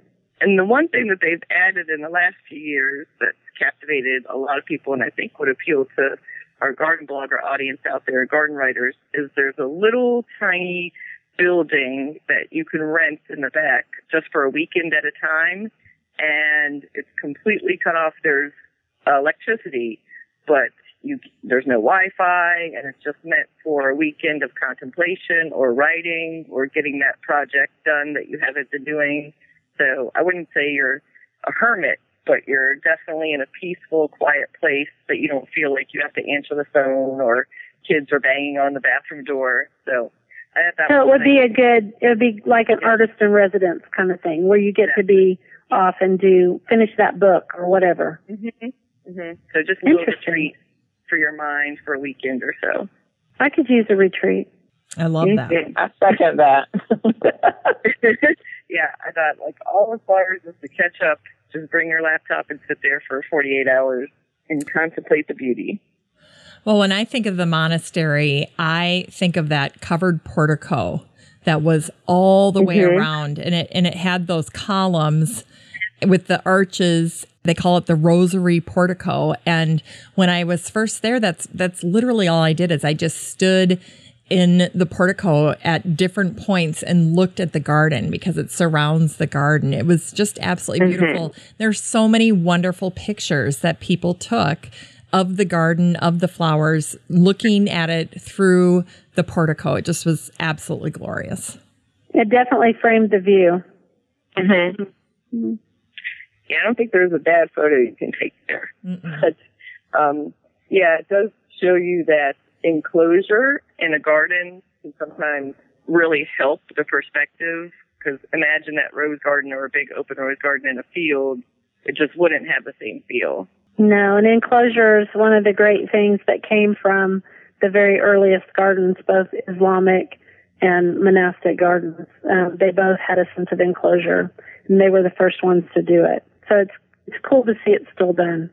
Yes, that's correct. Well, should we move on to our next venue? That was a stop at the National Mall with a goal of seeing some of the Smithsonian Gardens and then the U.S. Botanic Garden.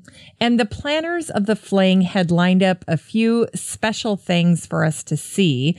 The first was we could pay a visit to the Archives of American Gardens, and we had kind of a backstage pass there. We could get a special overview of the collection and what they were working on.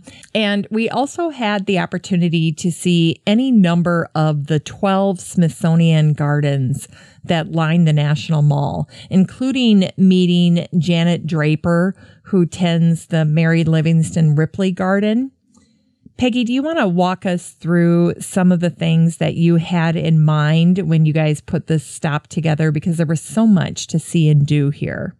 Okay, and we did allow a couple of hours for the Smithsonian or for the National Mall, and the buses dropped us off, and being on the bus, you got a map of the area because the buses were going to drop us off in one place and pick us up on another place, but you had the option of just going to the Smithsonian Museums if you wanted to, but you could also go to many little pocket gardens that are on the mall, and then you could have also gone to the U.S. Botanic Garden, but some people wanted to go to the Archives of American Gardens, which was an exhibit. We could have gone to see that, which I did, and I think you did too. But we went into like an office space, and we went to see the Archives of American Gardens, where they were talking about how they archive slides and photos and things like that. They have over 100,000 photographic images and records that document the historic and contemporary gardens throughout the United States. So the lady gave us a really nice presentation about that. And garden bloggers and writers can actually use these images if they request them and they get the permission. And they said they started off because they had gotten a donation of glass, hand-colored glass lantern slides from the, what was it, the Garden Center? It was the Garden Club of America donated all these slides, and we were actually able to see one of these slides, which is fascinating because they don't make them anymore. You know, it's just, it doesn't exist anymore. But wasn't that a fascinating presentation that she gave us? I was going to say, this is Kathy. I think I was on the bus that arrived at the Smithsonian and National Mall first, and about 12 of us trotted up to the archives offices. And what I was just fascinated by was some of the seed catalog art and the old-fashioned seed packets and the Burpee photo collection that they have. They have that, too. And all this is really good information if you're writing and posting on the internet because you can use all these images. But the way that they're preserving all these private gardens, they're preserving private gardens that, you know, as nature takes over, you know, the weeds take over, they're gone, the people die, and then the gardens just disappear. So it's great that they're preserving all these historic private gardens, but they're also documenting community gardens. It's another project of theirs where they're documenting community gardens, and anybody can write about their own garden to the Smithsonian and have it, you know, preserved that way. I didn't know that. Yeah, that is cool. Yeah, and I wasn't able to, you know, partake in that part of the tour, but I live close enough where I could definitely try to do that on another visit, because I could see you could just spend hours there. Oh, yeah. Yeah. Well, and the cool part of our tour, Peggy, was that at the very end, she said, do you want to go into the cold storage room with me and take a look at some of those old glass lantern slides? And we're all like, yeah, we want to do that. So she takes us into this tiny little room. And she's got the white gloves on. It's the whole thing. It's very Indiana Jones-like experience. And she's pulling this box out, and it's got these glass lantern slides. And she'd been telling us about them. And so, you know, you kind of in your mind, you're imagining, okay, yeah, they're hand-painted, yada, yada, yada. And then you see this slide. And the slide is maybe 2 inches by 3 inches. It's not very big at all. So the fact that somebody sat there and painted this thing, and it's so vivid. And the other thing I thought that was amazing about this particular collection is that they had pictures of these gardens over time. So they could see what the garden had looked like when it was first started. And then they had images that would show this is what this magnificent garden looked like 25 years later. It was just mind-blowing to see. But it was a highlight of the tour for me, was to really get the behind the scenes about what they're doing here. And then just the fact that you can submit your own garden. If you want the Smithsonian to archive your own garden, there's a way to do that. You can submit photos of your own garden, and they will archive it for you. That's so cool. That's why I did it, because it was a kind of a once-in-a-lifetime opportunity for me, even though I live here. I've already seen all the other, you know, the gardens, but that's why I did that. But there were, in addition to that, there were many beautiful gardens to see on the mall. But that was a fascinating experience. Yeah. Yeah, this is Tanya. I hooked up with a group, and we actually went through, I think it's 12 gardens. Wow. The Smithsonian. Yeah, I mean, we were hyping it. Yeah, we only spent, you know, a couple of minutes in some, but the Victory Garden and the Ripley Garden, you know, of course, we spent a little bit more time, but we did hit all 12 gardens that were on the list. And that was pretty amazing. And of all 12, the Victory Garden was definitely my favorite. Cause again, you know, I am more of a edible and pollinator gardener. So that little section was really cool to me. Dee, where did you go when you were at the Smithsonian? I went to the Mary Livingston Ripley Garden and to the U.S. Botanical Garden. And I also went to I can't think of her name, the Enid, the one that's behind the, yeah, that one. I went to all three of those. Mm-hmm. And I kind of was by myself, which was kind of neat too. I don't know. I just had a good time. Walked around. I've been to the Smithsonian Gardens several times. So I kind of hit my highlights. Does that make sense? Yeah, and this is Tanya. I've been before too, but when I went, I had my family, and they were not as interested in seeing all the gardens as I was. So, you know, the fling, again, was really nice for me because I was with like-minded people who wanted to see, you know, all of the gardens that they had to offer. Like I said, my family was not so enthused about doing that. So, you know, we saw all 12, and we did, you know, get to the botanical garden. So that was really nice, too. But by the time I got there, I mean, my feet and legs were really worn out. But it was a great... Can we just talk about how hot it was that day? That one day, it was... Yeah. It was hot and humid. You know, we may all be in the same 7A, 7B, but it's really humid there. And my little buns were dragging by the time we got to the Botanical Garden. Mm-hmm. But, you know, I just sat in the shade and took some pictures. And actually, I sat with Michelle Chapman, who does veg plotting. She's from England. And we've become very good friends over the years. And so... we sat and talked for a while and puttered around the U.S. Botanical Garden for a while. That time was the only worst weather time, and every other day was gorgeous. Every other day was beautiful, yeah. But I think we drank more water that day than any other day, probably. Everyone got water. Lots of water and dressing for, you know, you've got, I think that's one of the things we can stress is that you really need to look at the forecast close up to the fling wherever you go in the country. and dress accordingly and try. The hard part is trying to figure out, is it going to rain? Is it not going to rain? Those kinds of things. But try to take cool clothes in a very hot climate. Yeah. Mm-hmm. And believe it or not, having sleeves is more helpful if it's light colored, because I think that really saved me that day. I had, I guess maybe a 3/4 length, just tan colored cotton, little shirt on, and it just kept the sun from burning my arms. Mm-hmm. Yeah. And that was at the end of the day, too. So that was the hottest point of the day. That was the National Mall. Mm-hmm. Yeah. I think 2 to 4 on the National Mall with not that much shade is definitely exposing you to the worst of the D.C. weather, but also typical D.C. weather for the summer. We were lucky the rest of the week. Yeah. It was much nicer. Yep. And a little bit of a breeze. Yeah. We probably should talk. I mean, what I've seen on people's blogs was a lot of references to the Mary Livingston Ripley Garden. Mm-hmm. Yes, and we got to meet Janet Draper, and she's the head gardener. She tends that garden, and I loved that. I mean, I know we were walking through it as a pathway to get from one end of the Smithsonian to the other so we could make our way to the archives. So we didn't have a ton of time there, but I loved the living wall.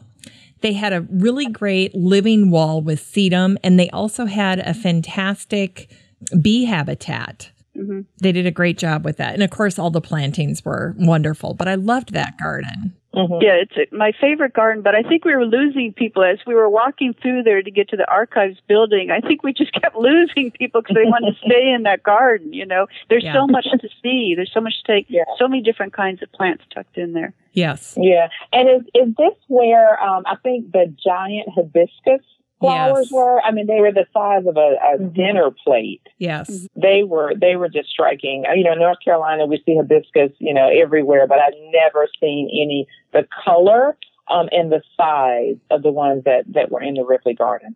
Well, and even as I was preparing to talk to you gals this morning, I was looking on their website, and Janet had a video where she was walking folks through, I think it's the Dutchman's pipe was the plant, the specimen that she was showing people. But it said right before that video that her mission is to help people expand their plant palette. And first of all, everything in there was labeled wonderfully. But I think that's what she was doing in there is the specimens that she had picked. There were just some real novel selections in that garden. Yeah. It was just so well done, though. It was beautiful. Yeah, I think the garden is so inspiring. The combinations she does there and the unusual tropicals that she managed just to squeeze it all in there. But I agree with you, Tanya. I had gone to D.C. 2 years prior to this. And well, actually, in last year, we went briefly too for a gopher trip. But anyway, long story short, both times we had the kids with us.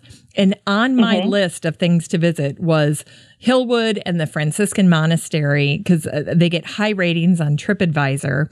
And then as we were distilling down, what we're going to do with the kids, my husband's like, honey, they're not going to want to do that. And so I didn't get to do that. So when I was calling home and telling my family what I was doing, I'm like, oh my gosh, I'm getting to see all the things I wanted to see, when we came to DC 2 years ago, and now I get to see them. And it felt so indulgent because it was truly, just a gardener's paradise, going through DC and focusing on gardening. It was really, really nice. But if you're a gardener and you're thinking about coming to DC, then absolutely these things are fantastic. I think Hillwood would have intrigued the kids, especially like the Japanese garden when you can walk through. You've got those steppers across all of the water features, and it's so extravagant. I think it makes it very interesting. I don't know that they would have enjoyed the monastery. I think they would have gotten tired from all the walking along the mall. They'd rather do errand space or something like that. Right. And that's generally what my family likes to do. Or, they may allow me to do 1 or 2 gardens, but that's kind of the max. Right? Yeah. My son is like, really, Mom? Mm-hmm. Exactly. Yeah. But that's why this is sort of like a vacation. This is a gardener's vacation, The gardeners get to do what they want to do, and So I got up really early to go to the hotel, and I came home really late, and I told my husband, that's the way it's going to be. Sorry, I won't be here for a while. Now, did any of you see the gardens outside of other venues? There was the museum. Was it the Natural History Museum? Which one did you go to, Peggy? You split off from us a little bit on our way back. I can't remember what you went to see. A bunch of us were trying to go by the National Museum of the American Indians because they were going to have some native plants there, and we did. We walked by, and in front of the museum, they have, the corn and the tobacco, huge tobacco leaves and corn and things like that. So we were looking at those plants, and then we went to the U.S. Botanic Garden, and we went into the Botanic Garden, and it's because it's a big glass building, and of course they had the restrooms and the water fountains and all that stuff, and then we went over to the National Gardens, which are outside. All the plants that were outside. So that's where we stayed, and that's where we ended up, because that's where the bus was going to pick us up. And just coincidentally, that day on the mall, the USDA headquarters had their annual pollinator festival. So some of us slipped down the mall, especially people like Claire, outside, who's from Baltimore and blogs about honeybees. I know she ran down there and was able to get a bunch of story leads from some of the booths there, where they had entomologists from the Smithsonian and different federal departments. And they had free ice cream, which I had just missed when I arrived on that hot day. But they do have a little small demonstration People's Garden in front of the USDA headquarters as well. That's always nice to see, fronting on the National Mall. 10 years ago, that did not exist. You would not have found one vegetable. Yeah, no vegetables on the National Mall. And it's so nice to see, like, both American history with the Victory Garden and tucked in some of the ornamental gardens, many more edibles these days. This is Tanya. I don't think we've mentioned that we were at the Fling during National Pollinator Week, which this year was June 20th through the 26th. So, it was awesome to just, see all of the pollinator-friendly plants that were incorporated into so many of the, the private and public gardens. Yeah, we also made a, I know as bus captain, I did point out that USDA Farmers Market with the Pollinator Festival, but then also when we went to another garden, they had the Wings of Fancy, the butterfly exhibit at Brookside Gardens. I pointed that out too, because that was a perfect photo op to take pictures of butterflies landing on you, if you wanted to get on that hashtag for Pollinator Week. Well, why don't we transition? That was really it. When we wrapped up at the Botanic Garden, that's where the buses picked us up. Then we were able to come back to the hotel, which, by the way, we stayed at the Hyatt Regency in Reston, Virginia. Loved that hotel and loved that location because we were right by this town center shopping area that was wonderful. There was a Starbucks nearby. If people want to stay there, they'll know their nearest Starbucks. I always like to know where the Starbucks is relative to the hotel. And it was just great. There were so many options. What did you guys do for dinner that night? Well, Tammy had actually reserved a table at a restaurant, like an Italian-style restaurant, but then she didn't go, so then a bunch of us just went to go take her reservation. And I had never been there before, but it was very different. It was good, but what I liked about it is that it was a chance to sit down and talk with a bunch of other people, and get to know them better. So I thought that was cool. I think we sat with Janet Ledebuer, the Queen of Seaford, Susie Moffat, PBM Garden, Terry Spite, who's another bus captain, Julie Thompson, Adolph Garden Delights, and Ken Walton of Wabash Valley Farms. Nice. What'd you do for dinner that night, Dee? What did I do for dinner that night? I don't remember, guys. Friday night when everybody got home from the Smithsonian. I think I collapsed into a heap. Oh, I remember now. I remember what I did. Okay, what did you do? I went out with three friends to Monami Gabby. Did you guys talk about how we were in this kind of outdoor shopping mall? The hotel was kind of a unconstructed shopping mall, and there were shops everywhere and restaurants. Well, we went to one of the restaurants. It was Monami Gabby, and it was very good. I went with Gail Eichelberger from Clay and Limestone and Elizabeth Licata from Garden Rant, and Jean McQueenie. Nice. Well, garden blogging for most folks starts out as a hobby. So I'm curious, how did each of you start your garden blog? Well, I can go first. I started 10 years ago.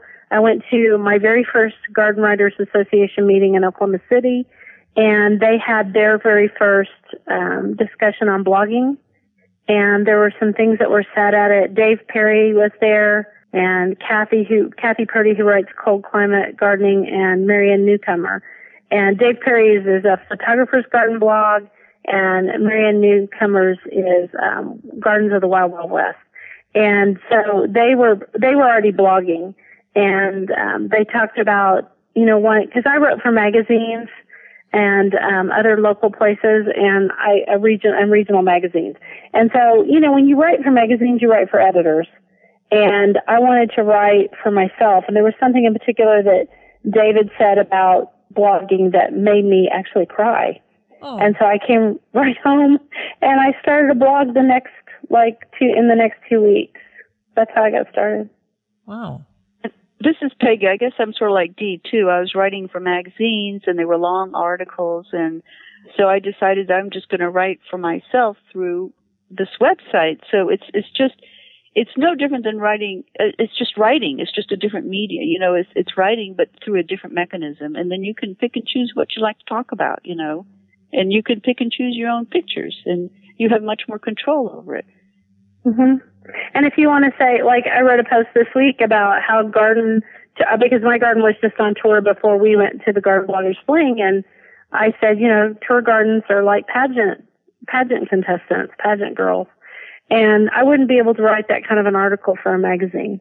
I read that, Dee, and I loved it. In fact, I talked about it in this episode that's coming out this Friday because I did. I put it, so it's in episode 576. So if folks are listening in order, they'll be like, oh yeah, we talked about that in the Garden News Roundup last week. But I loved it because for anyone who's ever had their garden be part of a tour or tried to get their garden ready for friends and family or a big event, whether it's a wedding or a graduation, it is stressful like crazy. It is. And the blog post actually came out of the tour. Somebody said, you know, who does this garden for you? Somebody said that. And I said, nobody. I do this garden. And then I laughed and I said, but it doesn't always look like this. You know, yeah. Gardens on tour are perfection, yeah. Or at least as close as human beings can get to it. Exactly. So that's what it came out of. And see, you can't write those kind of articles. I think that's one of the great things about blogging is that it can be really spontaneous sometimes. Yes. Right. And so in the moment, you know, you're doing something like I was digging up some perennial onions. And so I thought, oh, this would be a great post. And so I took some pictures and I'll write this post about perennial onions, which has to be right in and now. But if you did it for a magazine, it wouldn't get posted or published until 6 months from now, you know? Yeah. Yeah, if you're lucky. Yeah. Yeah. They'd say, well, who cares about perennial onions? Exactly. I mean, the truth is, especially with national magazines, if you write for national magazines, sometimes your stuff never gets published and you get the kill fee. And so you put a lot of work into it. And that's not a complaint. It's just the way the business works. This is Tanya. I had a different start. I really started just as a creative outlet. Like Peggy, you know, I also have a full-time job. So, you know, life can get pretty stressful and, you know, I have a family and aging parents and, you know, the same obstacles that, you know, most of us have. So it was a creative outlet for me. And then, you know, also, I think, you know, what you're just saying, you can help people and communicate information in real time. And that was also something I wanted to do, because my blog is about helping people see how things grow. So, you know, like Peggy, I can be doing something in the garden, like, oh, I'm sure someone else has a question about this, and can just, you know, take a couple of photos, write a blog post, and boom, you know, the information is out into the world to help someone. So that's really how I started. I mean, a couple of years ago, focusing on gardening in 2010, and that really is my inspiration. That's a great source of inspiration, and I think all of us are trying to help people. I think that's why we blog. Yeah. Yeah. And it's, you know, it's also rewarding, you know, a little self-satisfaction if you can answer a question that someone has, you know, it kind of makes you feel good too. Absolutely. Well, you know, the other skill that most garden bloggers practice is photography. So where are you guys at in terms of mastery of photography? Mastery? Really? Well, like I said before, I just use my iPhone. I just use the iPhone and I take pictures with the iPhone. I don't do anything else. But I did see a lot of people with the professional, cameras there. And all I could think of was, my gosh, that must be hard to lug that thing around all day long. Yeah, I took my little camera this time and I also used my iPhone. The truth is, and this is Dee, the truth is that when I'm at home, I use my really good camera, but I don't like to carry it around. I think it's a Nikon 3100. So it's a big, heavy camera. And I take my little white Nikon V2 when I'm out, running around doing touring. Because you can do video on it and you can also take pretty good pictures. And it's a mirrorless one. But the honest truth is, cameras don't really matter that much. It's all about setting up the shot. I'm no master. But I have gone to a lot of different courses with some great photographers, and they're helpful. That was one of the books we got in our swag bag, and we got a great swag bag with so many things. But one of them was a book about photography, so that's going to be helpful, too. Mm-hmm. And that book was also geared toward the average enthusiastic gardener, didn't you think? Mm-hmm. Yeah, which all gardeners want to take pictures of their gardens and their ponds and... Yep. All the things growing in it. Yep. Mm-hmm. Yeah, this is Tanya. I'm definitely, I guess, slash between a beginner and intermediate. Not a master by any means. But, I use a Nikon D5500, and, that works well for me. I do take some photos with my iPhone because, I have that with me. All the time, but I do have my camera with me in the garden most of the time. But that's what I use, and I'm just reading everything I can read. The Fling was a great opportunity for me to ask some questions, of those other photographers with the big cameras, as you say, Peggy, because we really had some experienced folks in our group, and I found that everyone was very helpful, very willing to, answer any questions I had, or just, some folks just came up to me and say, hey, you might want to, do this, or you might want to do that, just offering input. So that was really helpful. And I am now flipping through the garden photography book that we got and finding it very useful. Indeed, to your point, it is geared towards the beginner, which is great. So I was really excited to see that in the swag bag. Yeah, I thought it was just for, everyone who's a gardener. These are ways you can take better shots. And that's something you said about the blogging community. I think garden bloggers, as a general rule, are some of the most generous people in the world. And they help each other all the time with all kinds of things. And I love them. I think they're, gardeners, as a general rule, are very generous. Mm-hmm. And mm-hmm. bloggers even more so. There isn't this attitude of, I have my turf, don't tread on it. Yeah. Everybody wants to help everyone else. Yeah. Yeah, I definitely found that out as a newbie. That was really great. Let's talk a little bit about organizing your materials when you get back. We get this huge swag bag that's full of all kinds of literature and information and gifts for gardeners, and that's all from the sponsors of the Garden Bloggers Fling. So we get a huge bag of that stuff. Plus, we have all of our pictures from the tour. What's your system for coming home and getting back in the real world and making sense of all the materials that you come home with? You don't go back to work the next day. That was my system. I had to take a day of annual leave just to go through all this and just to decompress. It was just so much. Okay, well, some of my stuff is still sitting on a bench in my bedroom.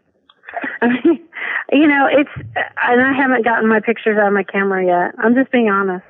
I'll have them out today because we came back and we had a wedding and some other stuff to do. So I did that. And now today I feel like I can actually sit down and really decompress and think about what were my takeaways from this fling and start to write my post.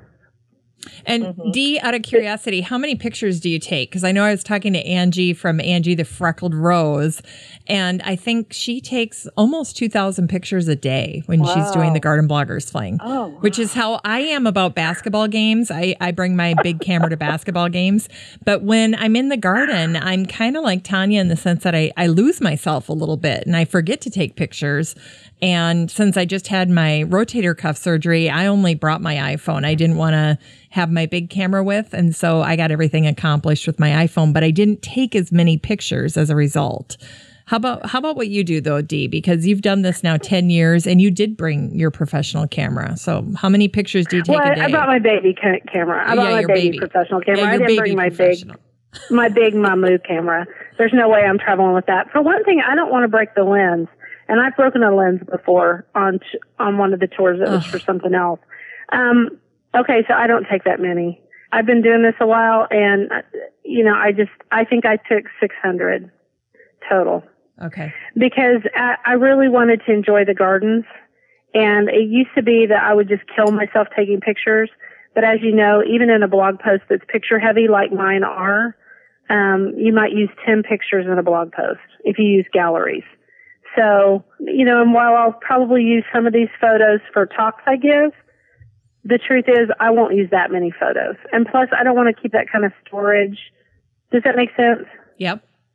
Those are big files. I don't know what kind of camera Angie had, but kudos to her. I assume she exports them to an external drive and all that. But after I've been doing writing for 15, 16, 17 years, something like that. And that's a lot of pictures. Yep. So yeah. For me, I'm talking about over my career, not about hers. I'm just saying over my career, I have a lot of pictures. So I have to be, really choosy now because I only have so much space. Yep. Mm-hmm. Yeah. This is Tanya. I took, across the 3 days, I took about, about 500 photos, about 450, 500. I was sitting beside Helen Battersby one day on the bus, and she gave me an excellent idea. When we get on the bus, we were given an updated itinerary for the day. So she would take a snapshot picture of where we were going at that particular time. And then, she would take the pictures when she got there and then the next location. Yeah. So that is such a good idea. What I was doing was just taking a picture. If there was a entrance sign, I would take a picture, which works, if you're at a public garden, but for the private garden, you really don't want to take, a picture of someone in front of their house, really, So, I sort of, my system needs some improvement, but, if you can, what I see is my biggest challenge, because I'm still going through my pictures too, is just trying to figure out, okay, this coneflower was at Hillwood, or, this coneflower was, at, somewhere else. And after a while, all coneflowers start to look alike. So I need to improve that. And, I have some ideas, to make it better for next year's fling. But, to Dee's point, it does take up a lot of space, and I'm not sure how many of those pictures I will actually use. So I was somewhat mindful while I was at the fling to really just take shots that I thought I would use later or that I would need. So I did have that in mind just to save camera space and hard drive space. Mm. Also, I was sort of double fisting it, so I was using my iPhone and the little camera. I felt like a drinker, only I had my camera. And the nice thing about your iPhone is if you turn on location services, a lot of times it'll tell you where you are. So at least you're in this neighborhood in Virginia. Yeah. And so if you accidentally forget to do, because what you're doing by taking a picture of the daily activity, or if you're on a garden tour, you take a picture of a particular address in your program, you're doing a placeholder exactly like the way they do in movies. Oh, that's right. Oh, you're right. Yeah. When they snap, when they snap the thing and they say scene blah, blah, blah. Yep. Well, you're doing the exact same thing. And I started doing that several years ago because you cannot keep up with all the pictures. No, yeah, you can't. No. And on this tour, we didn't get addresses.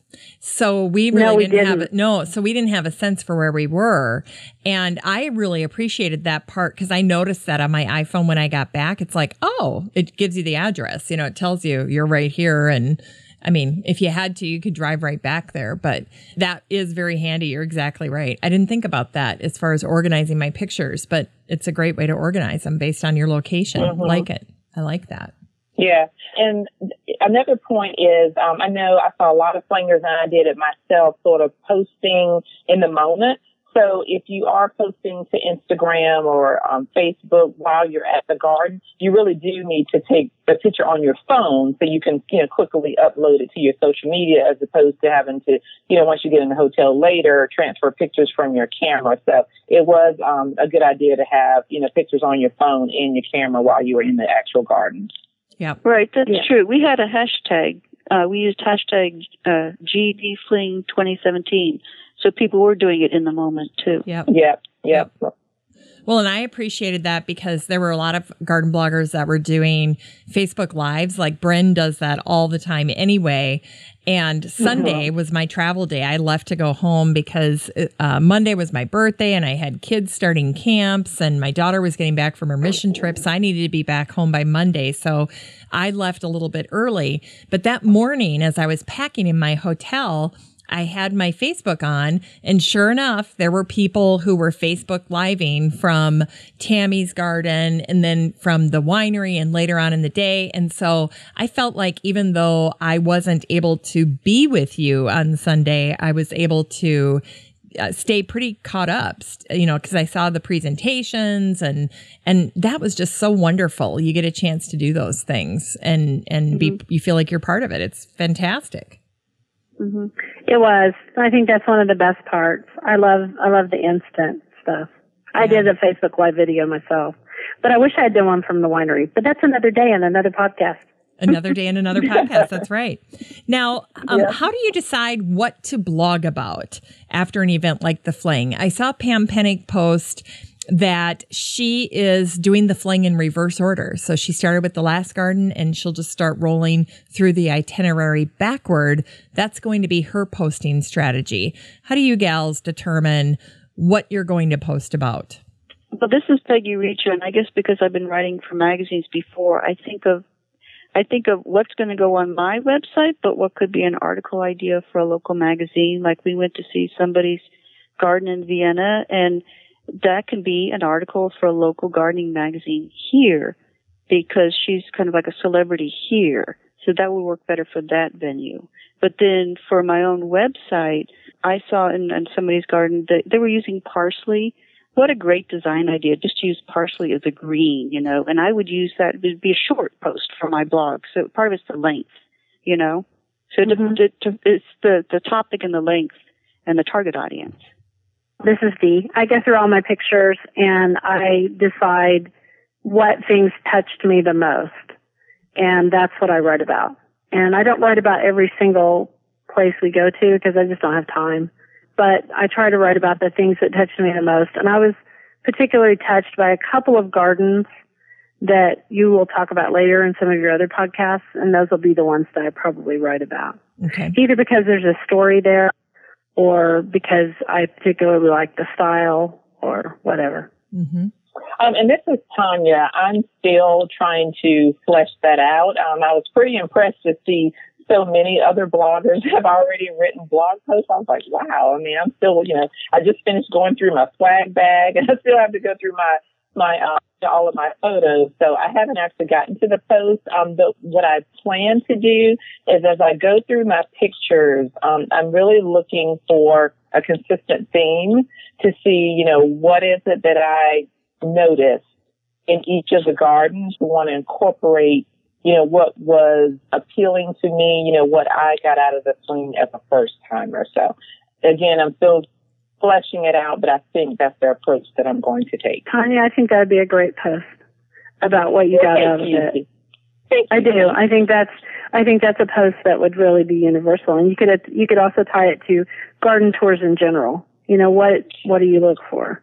What do you look for? Yeah. And just, you know, some learnings, you know, a couple of things had I known that I would have done differently, you know, and just, you know, for example, like the dinner, you know, the first night, you know, because I didn't go to the farm on Thursday evening, you know, I did meet some people on Friday, but I really didn't have any dinner plans or any reservations with folks for Friday night. So I was kind of wandering a little bit.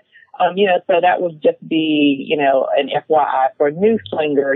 People get together on that first night. They often have reservations. Be proactive and ask who you can hook up with, because people may not know you that well to invite you. And I think that's kind of, what happened with me. People definitely also talk about it before the fling. Yeah. Who they're going to, hang out with sometimes. Yeah. And see if if this is your first time, you don't know anybody. So exactly. So I say go on the fling page and try to get to know some people that you read or whatever. Yeah. Right. Saturday night I was good, but Friday, again, I was kind of wandering in the wilderness a little bit. Well, and that's something we can mention to Pam, too, because next year's fling will be back in Austin where it started, because it'll be the 10th anniversary. And Pam does a good job of taking care of newbies and introducing them. Or have make reservations for them. Have the table at a restaurant for newbies so that they know where to go. Yeah. Be there. Yeah. And then some old-timers can be there at the table. I love it. That would be really good. That would be. And something I suggested to Tammy, but I will, give the feedback to Pam, or, if you guys want to. Is you might want to give it to Helen, too, because Helen's now in charge of the committee. So. Oh, okay. Helen Battersby. Was to have new swingers partner with a buddy and just have that person, really kind of help you out. I think that would be helpful, to just be a fling buddy for our new person. Yeah. Mm-hmm. At least for the first day. Yeah. Because pretty soon you meet people and it just takes off for itself. But yeah, exactly. That first day can be really intimidating coming into it, I think. Yeah. Yeah. And it depends on your personality. I'm pretty outgoing, but, if you got someone who's really an introvert, it may be a bit of a challenge. Because like I said, Saturday I was good, but Friday I was a little out there. Mm-hmm. Right. Yep. Well, I live here, and I was on the committee, so I already knew all the ins and outs. So it was my first fling, but on the other hand, I wasn't in the same situation you were in, because I already had been working in it and knew it and everything. So, but I could see how if you were coming here for the first time, it would be overwhelming. And that's why I was trying to help some of the people from out of town to point them where to go and things like that. But I could see how that would be a lot to take in all at once. And so that's, if I were new, then I would want a buddy system and somebody to make the reservations for me for the first night. Because I wouldn't know where the restaurant is. Yep. I wouldn't know where anything is. Yep. Yep, I like that. But I could see how I could get like 6 months of stories out of this. It's not just the gardens. It's everything from the people to the swag bags to the goodies to the free plants. That they can all be stories. You can get so many stories out of this, Mm-hmm. And even the funny experiences. I'm thinking of one particular in a garden where there was a demonstration of a product, and it didn't go quite according to plan. And that would be a very funny post if you wrote it in a funny, humorous way. Right. I love it. Well, the posts are starting to roll in from the fling. Are there any posts that you guys have read that you've particularly enjoyed, or is it too new yet? I haven't had time to read anything yet. Me either. There was a person named Connie who owns Heartwood Roses, or maybe that's the name of her blog, and she had an idea of listing all of our blog sites on her site, on her sidebar, and I thought that was a really good idea. That's a very generous thing for her to do, too. It was. I mean, it's been a lot of work, too. So I thought that was a really good idea. But in terms of, like, articles, I do like what Pam was doing with Linda's garden, the way she had the pictures and a little bit of text. I really like that one a lot. I need to go look at it. I just haven't had time yet. Yeah.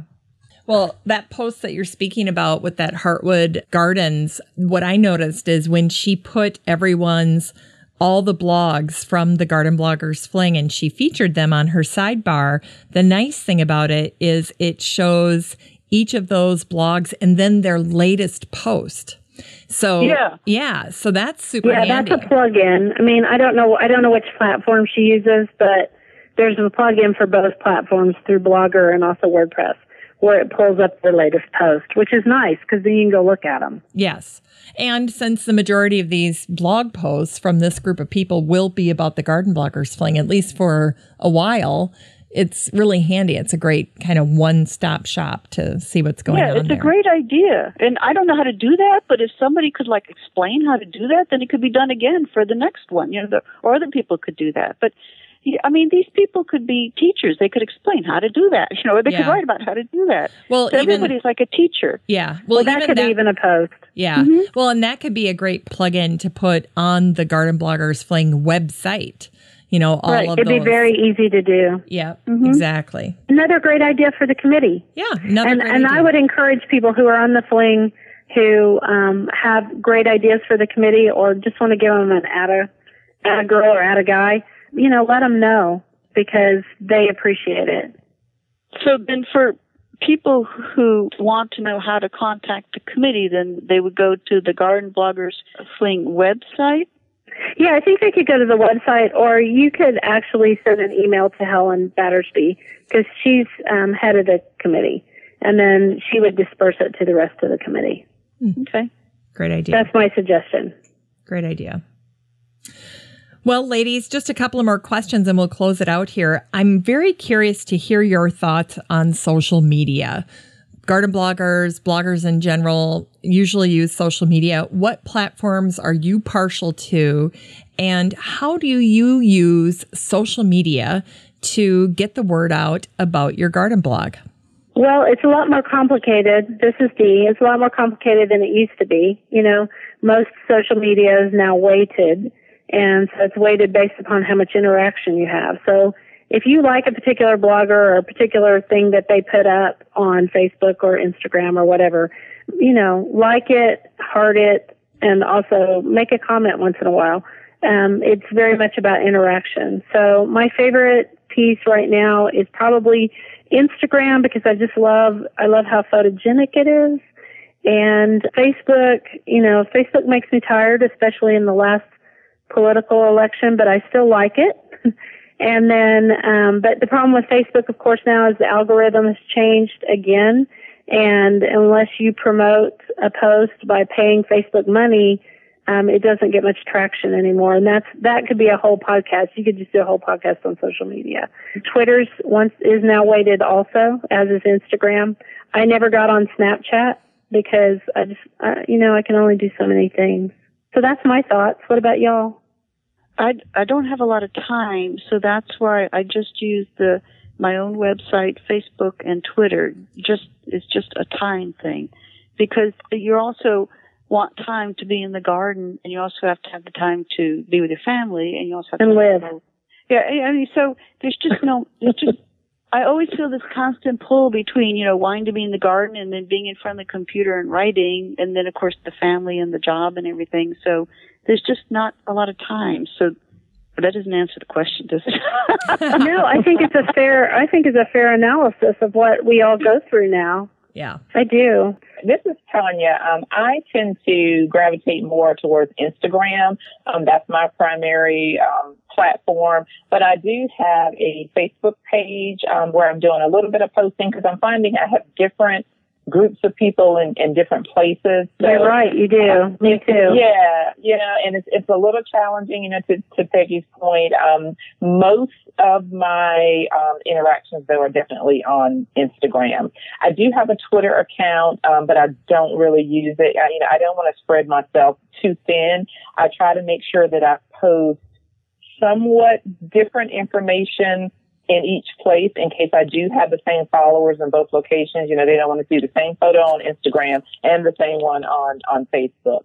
Or if it is the same photo, maybe I'll just add different information. So I do try to change it up a little bit. But, you know, as I mentioned earlier, I've really made some great connections with other gardeners through social media. You know, I know sometimes people try to make it seem like it's all so bad, but I've really established some great connections and just, you know, solidified some of those at the garden fling. So I find it of value, and I also get to, you know, ask questions and share great information.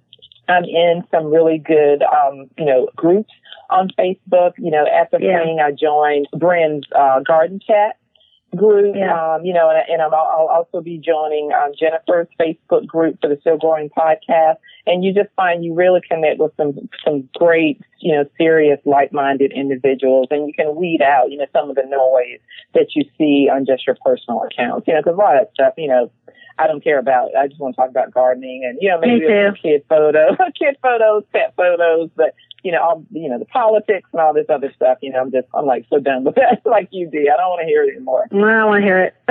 I just want to move on and have a life. And I think it's a real challenge.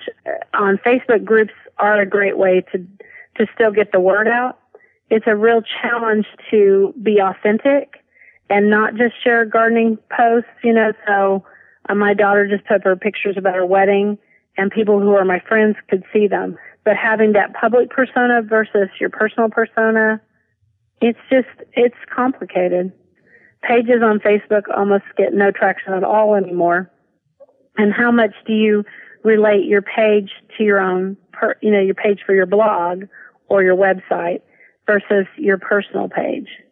Yeah, and gardening is such a big part of my life that it is part of my personal page, but I have to be careful. It's a complicated dance. Yeah. I'm pretty heavy on Facebook and I do use Twitter.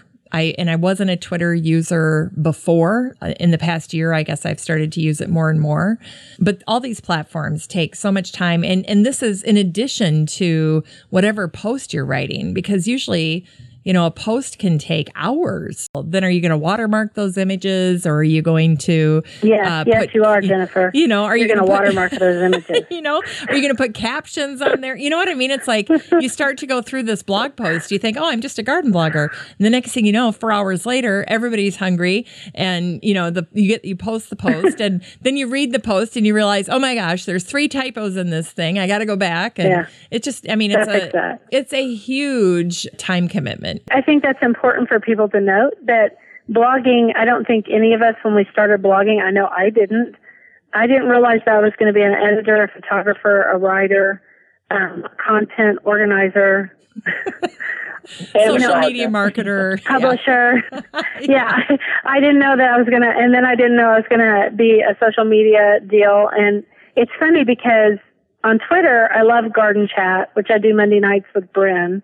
I think that's a great community, and I do love her Facebook group. And then Brandon Coppin, who's with Botanical Interest Seeds, a long time ago said, you need to work harder on your Instagram. And I should have listened to him because I don't have as many followers on Instagram as I do in other places. And so it's funny, there are those tipping points where you can have a lot of followers really quickly, or you can kind of miss that boat as it sails off into the sunset. So. Yes. Well, ladies, why don't we close by having each of you talk about where we can find you online and then what, if any, upcoming events you have? This is Tanya, and I actually blog at plantandshoot.com. So it's PLANTANDSHOOT.com. It's actually a photo blog for urban gardeners.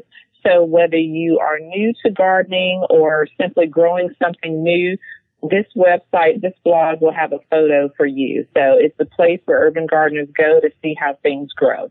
I'm also on Instagram under Mocha Gardens. I got that name because that is actually the name of my garden because it's where I enjoy my coffee every morning. So I'm there under Mocha Gardens, but I'm on Facebook under PlantandShoot.com. I actually have a Facebook page. So I look forward to hearing from someone. Feel free to follow me and we can share and discuss some cool urban, edible and pollinator gardening topics. Perfect. Well, and ladies, let me jump in here really quickly because Kathy Jentz of Washington Gardener Magazine had to leave our conversation early. She had a previous appointment, but she wanted me to make sure that I mentioned that she is speaking at the upcoming GWA annual meeting in August in Buffalo, New York. And here are the details. She's giving a presentation with Mary Kate Mackey from 8:30 to 9:30 in the morning. And the topic is Words and Pictures, Surefire Tips to Writing Winning Headlines and Captivating Captions. That sounds great. All right, Peggy, you want to go next? This is Peggy Riccio, and I live here in Alexandria. So I write about gardening for the D.C., Maryland, Northern Virginia area.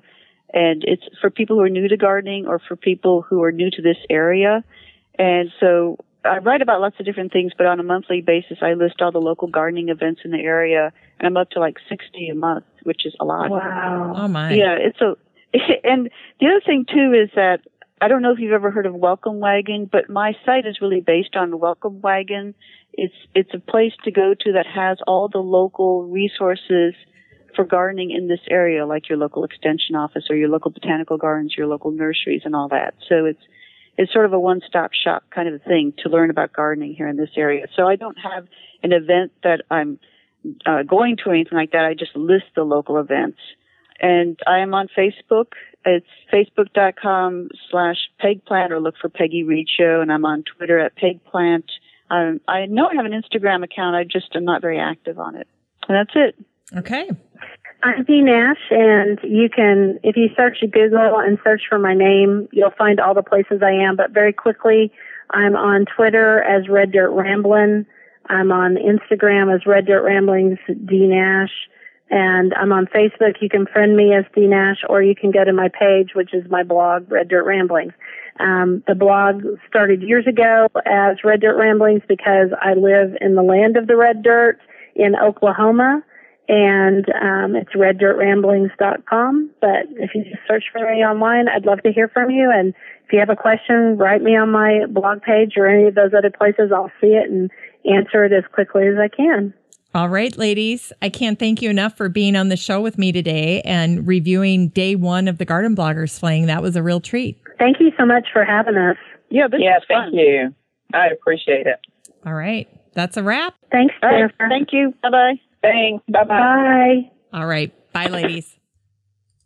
Well, that's it for our show today, featuring my fellow garden bloggers and our review of day one of the 2017 Garden Bloggers Fling and the Gardens of Washington, D.C. I hope you enjoyed learning about some of these wonderful venues like Hillwood, the Franciscan Monastery, and the gardens along the National Mall, including the U.S. Botanic Garden, the Archives of American Gardens, and the Mary Livingston Ripley Garden, as well as Willowsford Farm and Conservancy.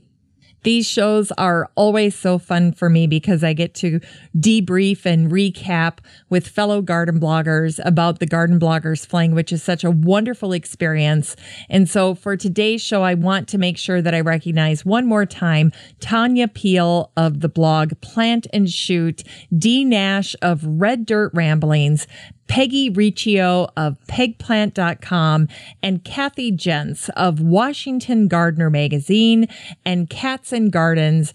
.blogspot.com. Thank you so much, ladies, for joining me on this episode. I also want to thank my team at Podfly Productions, Eric Begay, my fabulous editor, Ayn Kadina, my show notes writer, and David Gregerson, my project manager. Just a reminder that I'll have all the generous information that was shared on the show today on the Still Growing podcast page on my website over at 6footmama.com. That's the number 6, FTMAMA.com. And I also want to make sure that I recognize my listener advisory board members. These ladies have been so helpful to me, and they are Beth Engel, Denise Pugh. Denise gardens in North Mississippi and is a contributing writer to Mississippi Gardener Magazine. Amy Von Atchen, Patricia Chandler Newport. Patricia is the owner of Backyard Urban Gardens out of Kego Harbor, Michigan. Deb Gibson, and Peggy Ann Montgomery of episode 553. Peggy Ann is the brand manager at American Beauty's Native Plants. And in our episode together, she talked all about incorporating native plants into your landscape, which I hope is something you're trying to do in your 2017 garden. And don't forget to check out the Facebook group, the listener community for the show. It's a completely free group for you to join.